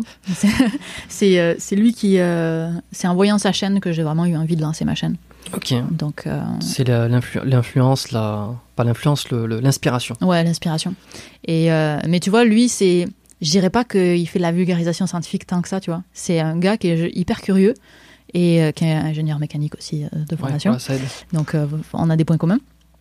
Il est hyper curieux, puis juste il va poser des questions aux gens, tu vois. Et, et donc, c'est pas du tout le même travail que moi. Je pense qu'il y a une partie qui est écrite dans son, dans son travail, mais Mhm. moi, c'est hyper écrit, c'est à la virgule près. C'est ouais, c'est vrai que là, je vois tous les sujets dont il traite. Le tatouage, euh, AK-47. euh, Oui, on est vraiment sur des on est sur l'expérience scientifique. euh, Ouais, ouais. Aurélien Barraud, ça te parle? Oui, oui, c'est un mathématicien, non? Ah ouais, astrophysicien, philosophe français. On, on l'a beaucoup vu, peut-être un peu moins, mais euh, il fait beaucoup de conférences. Euh, alors, il a un style avec les cheveux jusqu'ici, Ouais, raide. ouais. tu sais, il, il a pas un. Enfin, quoique. Presque plus qu'il fait du métal que, du, que de l'astrophysique, mais il, a, il, il fascine énormément, lui. Ouais, le- en fait, la- l'astrophysique, le- l'espace, ça fascine beaucoup les gens, tout court. Tous les gens qui sont en Ah bah, espace, hein. le. euh, comment il s'appelle? Hum, hum, hum. Hawkins? Euh, Hawkins, euh, Carl Sagan. Sagan Oui. Françoise? Non. Voyons, Neil, de- Neil deGrasse Tyson. euh, tout ça, c'est des astrophysiciens et à chaque fois, ils fascinent énormément. J'aurais tendance à dire que les, les, les scientifiques les plus connus dans les médias, ils sont en astrophysique. Ils sont en astro. C'est- quoi C'est l'idée d'un peuple euh, Euh, moi, je comprends pas. Je n'ai aucune fascination pour l'espace. Ah ouais? Oh, Décidément. Ouais. Moi, Je- moi, moi, l'espace, c'est c'est- c'est grand, j'irai jamais. Euh, je, on peut pas, on va pas en comprendre des masses, des masses. Moi, ça me fascine, mais Ah, alors zéro l'espace. Ah, c'est marrant Ouais. ça. Ah, c'est marrant. C'est-à-dire que tu seras pas du genre à regarder les étoiles, à essayer de chercher les constellations ou à te dire putain, t'imagines comment. Absolument pas. Alors, à aucun moment. Ah, c'est marrant. Mais moi, je suis, je suis dans le. Il me faut du, du macroscopique, il faut que ce soit du, du palpable. Ouais. Dès que tu vas dans l'infiniment grand ou l'infiniment petit, tu m'as perdu. Et sur l'IRM, justement, dans l'infiniment petit Ben, justement, dans l'infiniment petit, c'était pour moi, c'est super dur de comprendre le spin. Hmm. Après, je peux comprendre le- tout ce qui est RF, les radiofréquences euh, et tout ça. Euh, D'ailleurs, on a commencé le podcast euh, costaud, hein, en, y, en y repensant, là, que j'explique l'IRM. Ouais. Et euh, donc, sur, sur, euh, sur l'IRM, euh, bah, c'était un besoin. de J'avais besoin pour mon travail de comprendre. Donc, euh, j'y serais probablement pas allé de moi-même. Bon, Mais passionnant, l'IRM, pour le coup. J'aimerais j'aimerais vraiment faire une série de vidéos euh, de l'IRM, mais euh, j'arrive pas à me lancer parce que c'est un sujet qui me, qui me tient trop à cœur. ah ouais? Ouais. Et puis qui doit te demander aussi, tu sais qu'il y a la, la montagne de travail. Donc, Ouais, il y a une montagne de travail derrière. ouais. Bon, bah écoute, c'est pas mal. Est-ce qu'il y a une autre chose que tu voulais aborder pour terminer? Non, c'est bon. Non. Ça, ça me semble, on a parlé de beaucoup de choses. Ben, on a parlé de pas mal de choses, ouais. Ouais. Euh, à peu près, bon, pas mal de sujets dont, dont j'avais noté. J'ai ma, j'ai ma petite note Mhm. euh, sur Evernote ici. Parfait. J'ajouterais juste que c'est important d'avoir la nuance dans la vie. Ouais. Et que c'est, on n'est pas obligé d'avoir des opinions tranchées surtout. Et, et j'invite tout le monde à écouter l'épisode que j'ai fait avec, euh, et que je te le recommande aussi, il sort aujourd'hui. Mhm. Euh, non, hier, parce qu'on est mardi. Euh, avec Don Pierre Albertini, Ok. Je sais que pas, je j'ai connais pas. que j'ai longuement hésité à titrer L'art du discernement. Ok. que finalement j'ai mis un titre beaucoup plus. j'ai mis, je, je crois que le titre a été La vérité sur le développement, le développement personnel. Oh, ok. Parce que je sais que c'est un truc qui va tirer beaucoup plus les gens et que l'art du discernement, ça peut. Alors que c'est vraiment, euh, c'est vraiment trois heures de discussion où on comprend que la nuance, euh, le- la- une certaine forme d'em- d'empathie, l'opinion non arrêtée, c'est primordial pour, pour évoluer, pour comprendre et pour Mhm. éviter de s'enfermer dans des, dans des choses qui méritent pas. Puis c'est plus euh, relaxant. C'est, plus sain. J'ai l'impression. En tout cas, moi, mon, mon cerveau est moins embrumé quand j'ai, quand j'ai, mon, mon cerveau est ouvert à la nuance Hmm. que quand il a, quand il a tranché. C'est exactement un des commentaires qu'il y a eu sur le, ce- son podcast, Ah ouais sur le podcast avec lui, Mm. sur cet épisode, qui a dit euh, au-delà que ça soit intéressant, super, génial, nuancé, c'est hyper relaxant. Ouais. C'est vraiment. euh, ouais. Eh ben, je trouve ça pas mal. T'es un peu la Jamie. euh, Alors ça, je suis contre ça. Je me suis dit, est-ce que, est-ce que je sors la référence ou pas? J'ai hésité, j'ai attendu, j'ai attendu deux heures. hein. Tu, tu sais pourquoi je suis contre ça? C'était très bien, euh, c'est pas sorcier. J'ai grandi avec ça. C'est toujours très bien ce que fait euh, ce que fait Jamie. La, la seule problématique que j'ai avec ça, c'est qu'on a tous tous et toutes grandi avec juste cette émission. Fait que dès qu'on entend parler de science, on se dit Y a que ça. il- c'est c'est pas sorcier. Tu vois Alors que ce que je fais, ça n'a rien à voir avec c'est pas sorcier. Il y a pas grand chose en commun avec c'est pas sorcier. Tu vois Ouais les, ouais, les petites expériences pour tester les trucs et tout, des fois. euh. Il y a pas grand chose en commun quand même. C'est l'effet vulga- c'est l'effet vulgarisé des choses que, que le public comprend pas. Je pense que c'est c'est vraiment ce, ce truc-là. Ouais, mais euh, Mais après, oui. mais tu vois, c'est c'est fait c'est- différent. c'est parce que c'est la- en fait, c'est pour moi quand on me dit ah c'est comme c'est pas sorcier ou t'es comme Jamie, c'est qu'on démontre à quel point la télé française est déplorable en termes de science parce qu'il n'y a qu'une émission avec laquelle nous on a grandi et qui est même plus diffusée aujourd'hui. Ah non, Les gamins d'aujourd'hui n'ont plus d'émissions scientifiques. Donc tu vois, c'est en fait c'est- elle est flatteuse, elle est hyper flatteuse cette euh, référence là. J'adore c'est pas sorcier, mais euh, mais elle est triste sociétalement. Ouais, je comprends. ouais. T'aimerais euh, avoir ta, ta propre émission télé? Non. Justement, pour remédier à ça. J'ai déjà ma propre émission télé sur YouTube. Ouais, mais c'est pas le service public. Ah, c'est pas le, hein. c'est pas, c'est pas la télé. Non, alors écoute, j'ai travaillé 9 ans en télé? Mais attention, 500 000 abonnés, c'est énorme. hein. C'est Ah oui. énorme. T'as une des plus grosses chaînes francophones. hein. Euh, oui, oui, en- dans ce, dans ce domaine-là, oui. Ouais. Euh, donc j'ai travaillé 9 ans en télé. Je sais ce que ça veut dire de travailler en télé. Et t'as pas les rênes. Que des contraintes. T'es- t'es- t'es chez- Moi, là, j'ai les rênes sur ma chaîne. Je fais ce que je veux, comme je veux, quand je veux. Hmm. En télé, non. Ça n'arrive pas. Alors, t'as d'autres avantages? Euh, t'es t'es payé, tu as le, t'as- t'as- tu travailles avec d'autres gens, il y a des gens qui, euh, qui font, qui s'occupent de, de telles choses où toi t'as pas à t'en occuper, etc. La diffusion c'est réglé, etc. Hmm. Mais la liberté éditoriale, hmm, je pense pas que je l'aurai. Et surtout, honnêtement, en tout cas au Québec, je pense que je touche moins de gens en télé que je n'en touche sur YouTube. Ah, il faudrait repartir euh, dans l'hexagone. Ouais, c'est ça. Faudrait que ce soit une télé française, en chaîne hertzienne. Ça, ça se dit plus chaîne hertzienne, hein, en chaîne, euh, Je sais pas. chaîne normale. là. Je sais pas du tout. Je regarde plus la télé depuis longtemps non plus. Je sais les pas. chaînes normales. Puis c'est ça, le- les, en fait, les chaînes normales, tu t'adresses à un public qui est de 50 ans et plus, en moyenne. Hmm. Alors que YouTube, ouais, tu touches. Puis hein. moi, mon public, il est beaucoup plus jeune, quoi. C'est vrai. Donc, vrai, euh, je suis pas sûre que ça, ce soit très pertinent d'aller en télé. euh. C'est pour ça que j'ai arrêté aussi. hein. Je suis pas sûre de la pertinence. Qu'est-ce que tu fais pour ta santé en, la, la, la, la scientifique Je vois beaucoup mon physio. Au-delà de ton physio, euh, qui essaie de te, peut-être à terme, d'arriver à te faire squatter Ouais. de manière parfaite. Euh, non, tu fais quoi? Tu essaies de. Quelle place a le, je sais pas, l'alimentation, le sport, la santé mentale, tout ça euh, Comment tu le perçois? Sport, c'est j'en fais 5-6 fois semaine. Quand même. Ouais, je fais quand même pas mal de sport, mais je suis par contre très mauvaise. Euh, donc je, suis- je suis nulle à peu près dans tous les sports, mais j'en fais beaucoup. Et euh, donc je fais pas mal de sport. C'est merde. Nutrition, euh, je, je mange bien dans le sens où, où on- je fais toujours à manger, je mange jamais à emporter ou ce genre de choses. Tu cuisines, au minimum, cuisine, pas ouais. transformé, tout ça. Et, ouais, pas transformé, mais je mange trop de sucre et en trop grande quantité, d'où le fait que ça se voit pas que je fasse euh, autant de sport par semaine. et euh, donc euh, la bouffe, je pense, ça trop de sucre, trop de trop de quantité.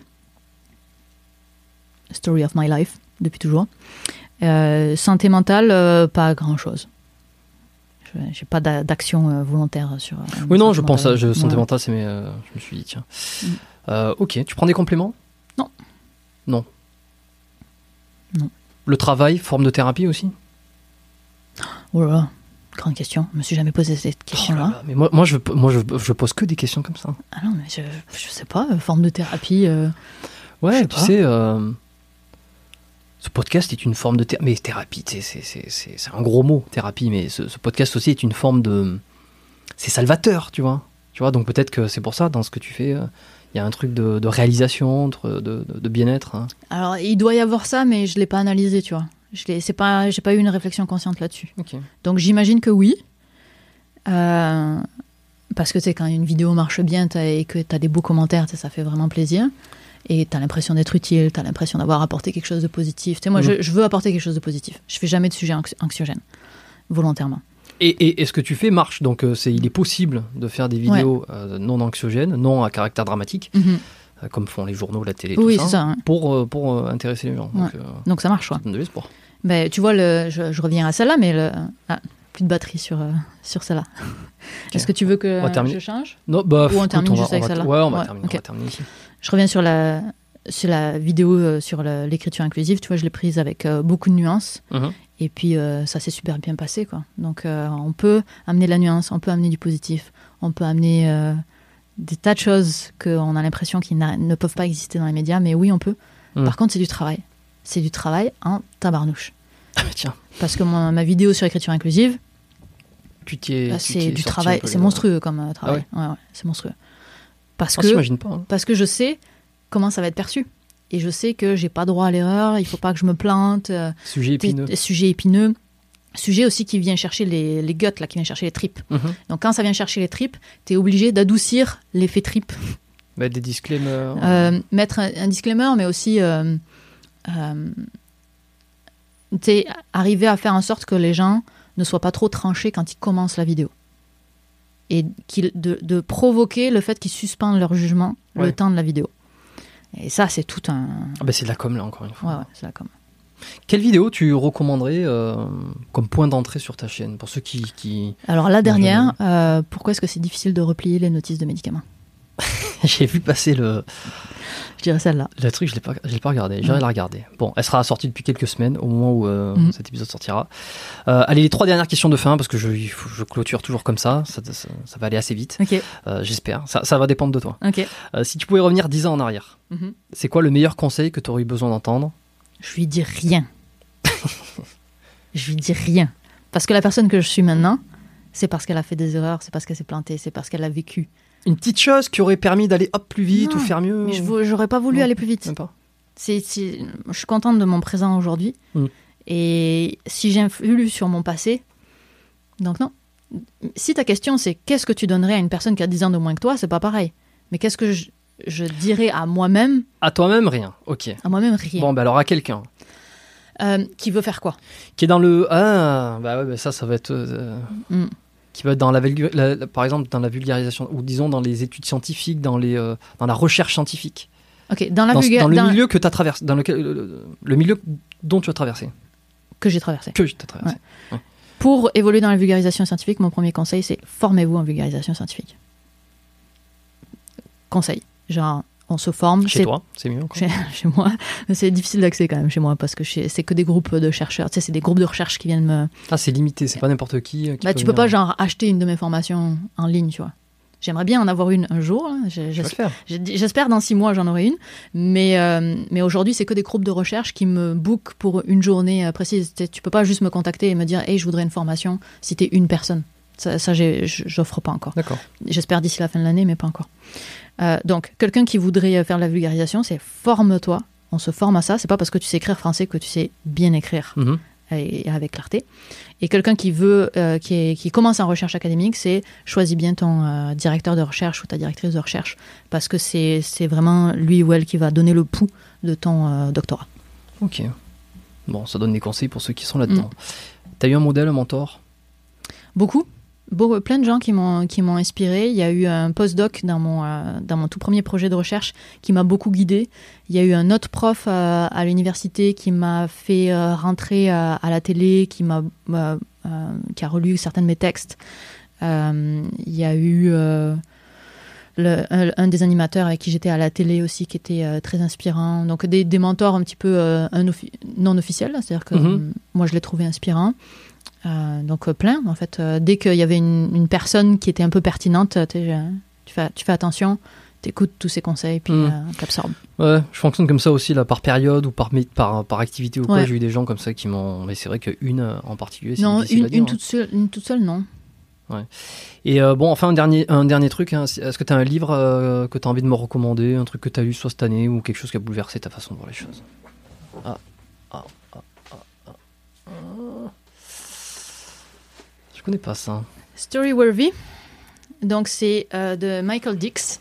Et euh, moi je l'ai écouté en, en audiobook.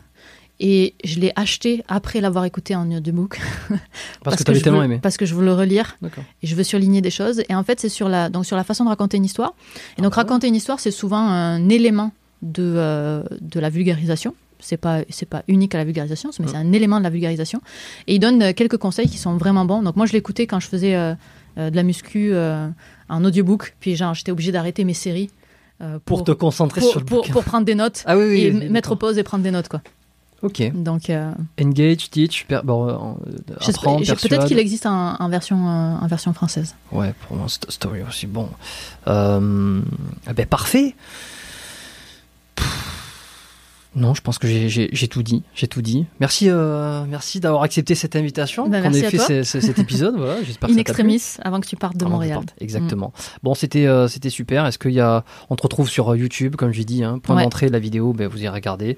Euh, t'as Instagram, Instagram. ouais. Euh, Il y a t'as un site TikTok web aussi, aussi. hein. mais voilà. Oui, site web, syllabus.com, Syllabus.com. tout simplement. Voilà, qui sera en description. Et puis, est-ce que tu as un dernier mot à ajouter avant qu'on termine? Non, bah écoute, merci pour cet entretien, puis c'est ça. Ouais. Gardons la nuance. euh. C'était un plaisir. Bon, tu vas pouvoir me dire deux, trois noms derrière. Là. Je, je saurai, vous saurez pas. Tant pis pour vous. Bon, merci à tous de nous avoir écoutés, euh, de nous avoir suivis. Si vous étiez sur les applications de podcast, euh, ben, si, vous avez, si ça vous a plu, vous pouvez le partager sur Spotify. On peut mettre un. T'as un podcast aussi euh, Oui, oui, oui, tout à fait. Spécialisé hein, dans les gens qui font de la vulgarisation scientifique. Bon, ben, en plus. Donc Voilà. ça s'appelle Un si bon terme, avec un SCI pour le Exact. si. Tu sais à quel point c'est important de, que les gens aillent le noter sur un. Non, je sais pas à quel point c'est important, très honnêtement. Je le dis à la fin parce que tout le monde le dit, mais honnêtement, je sais pas à quel point c'est fait, important. ça permet de remonter dans les classements. Ouais. euh, d'être un petit peu plus visible et puis d'apporter une certaine aussi euh, euh, petite preuve d'importance, tu vois, lorsque, Mhm. tu, lorsque tu contactes des gens, quand tu vois qu'il y a, des, y a, des, y a des, des centaines de, ou des centaines ou des milliers de gens qui écoutent et qui ont laissé une note, c'est que c'est un podcast qui a, qui a un intérêt, qui a de l'audience, Mhm. qui est suivi. Et donc euh, voilà, c'est pour ça que ça me permet de recevoir des gens euh, euh, bah, dans différents, différents milieux. Euh, toi aujourd'hui, bon, c'est peut-être pas avec les notes que tu as voulu participer au podcast, mais Mhm. il y en a certains qui vont le regarder, puis euh, ça permet de, fait- de faire connaître l'émission. Donc les partages, les notes. Si vous étiez sur YouTube pour regarder cet épisode, ben, ben voilà, hein, vous vous êtes amusé, j'espère. Vous avez vu le, quelques trucs. J'ai présenté euh, deux trois choses à l'écran. Abonnez-vous, abonnez-vous pour les prochains épisodes qui vont sortir. Euh, allez écouter des anciens si vous êtes arrivé il n'y a pas si longtemps. Allez regarder un peu ce qui se fait, creuser. Les épisodes sont longs. Beaucoup ont de la, la- un petit peu de friction à rentrer dans les épisodes parce qu'ils sont longs. Euh, mais euh, très souvent, on m'envoie des messages pour me dire j'ai bien fait de, de démarrer parce qu'en fait, c'est, c'est, ce qui a été dit là a été génial. On passe par plein de trucs et euh, on n'est pas dans le 20 minutes question-réponse, tac, tac, tac, Mhm. tac, tac. On prend le temps, on discute, on est passé par plein de trucs. Voilà. Si vous aimez ça, envoyez-nous des messages. Envoyez un message à, à Viviane. On connaissait ton prénom, j'espère. Oui, oui. Ok. Parce que comme c'est si la buse, je me suis dit peut-être qu'elle voulait le, voulait le cacher. Bon, merci à tous. À la semaine prochaine, lundi prochain, pour un prochain épisode. Portez-vous bien. euh, faites pas trop les cons, comme je dis souvent. Et puis, euh, et puis voilà, d'ici là, euh, portez-vous bien. Ciao.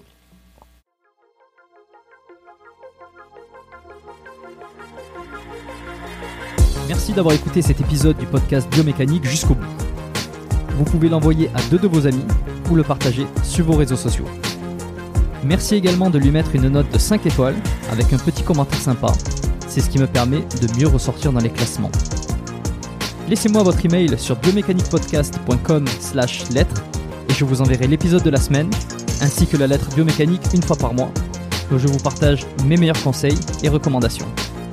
Vous avez écouté le podcast Biomécanique. Je suis Jérôme Cazerolle et je vous dis à très bientôt.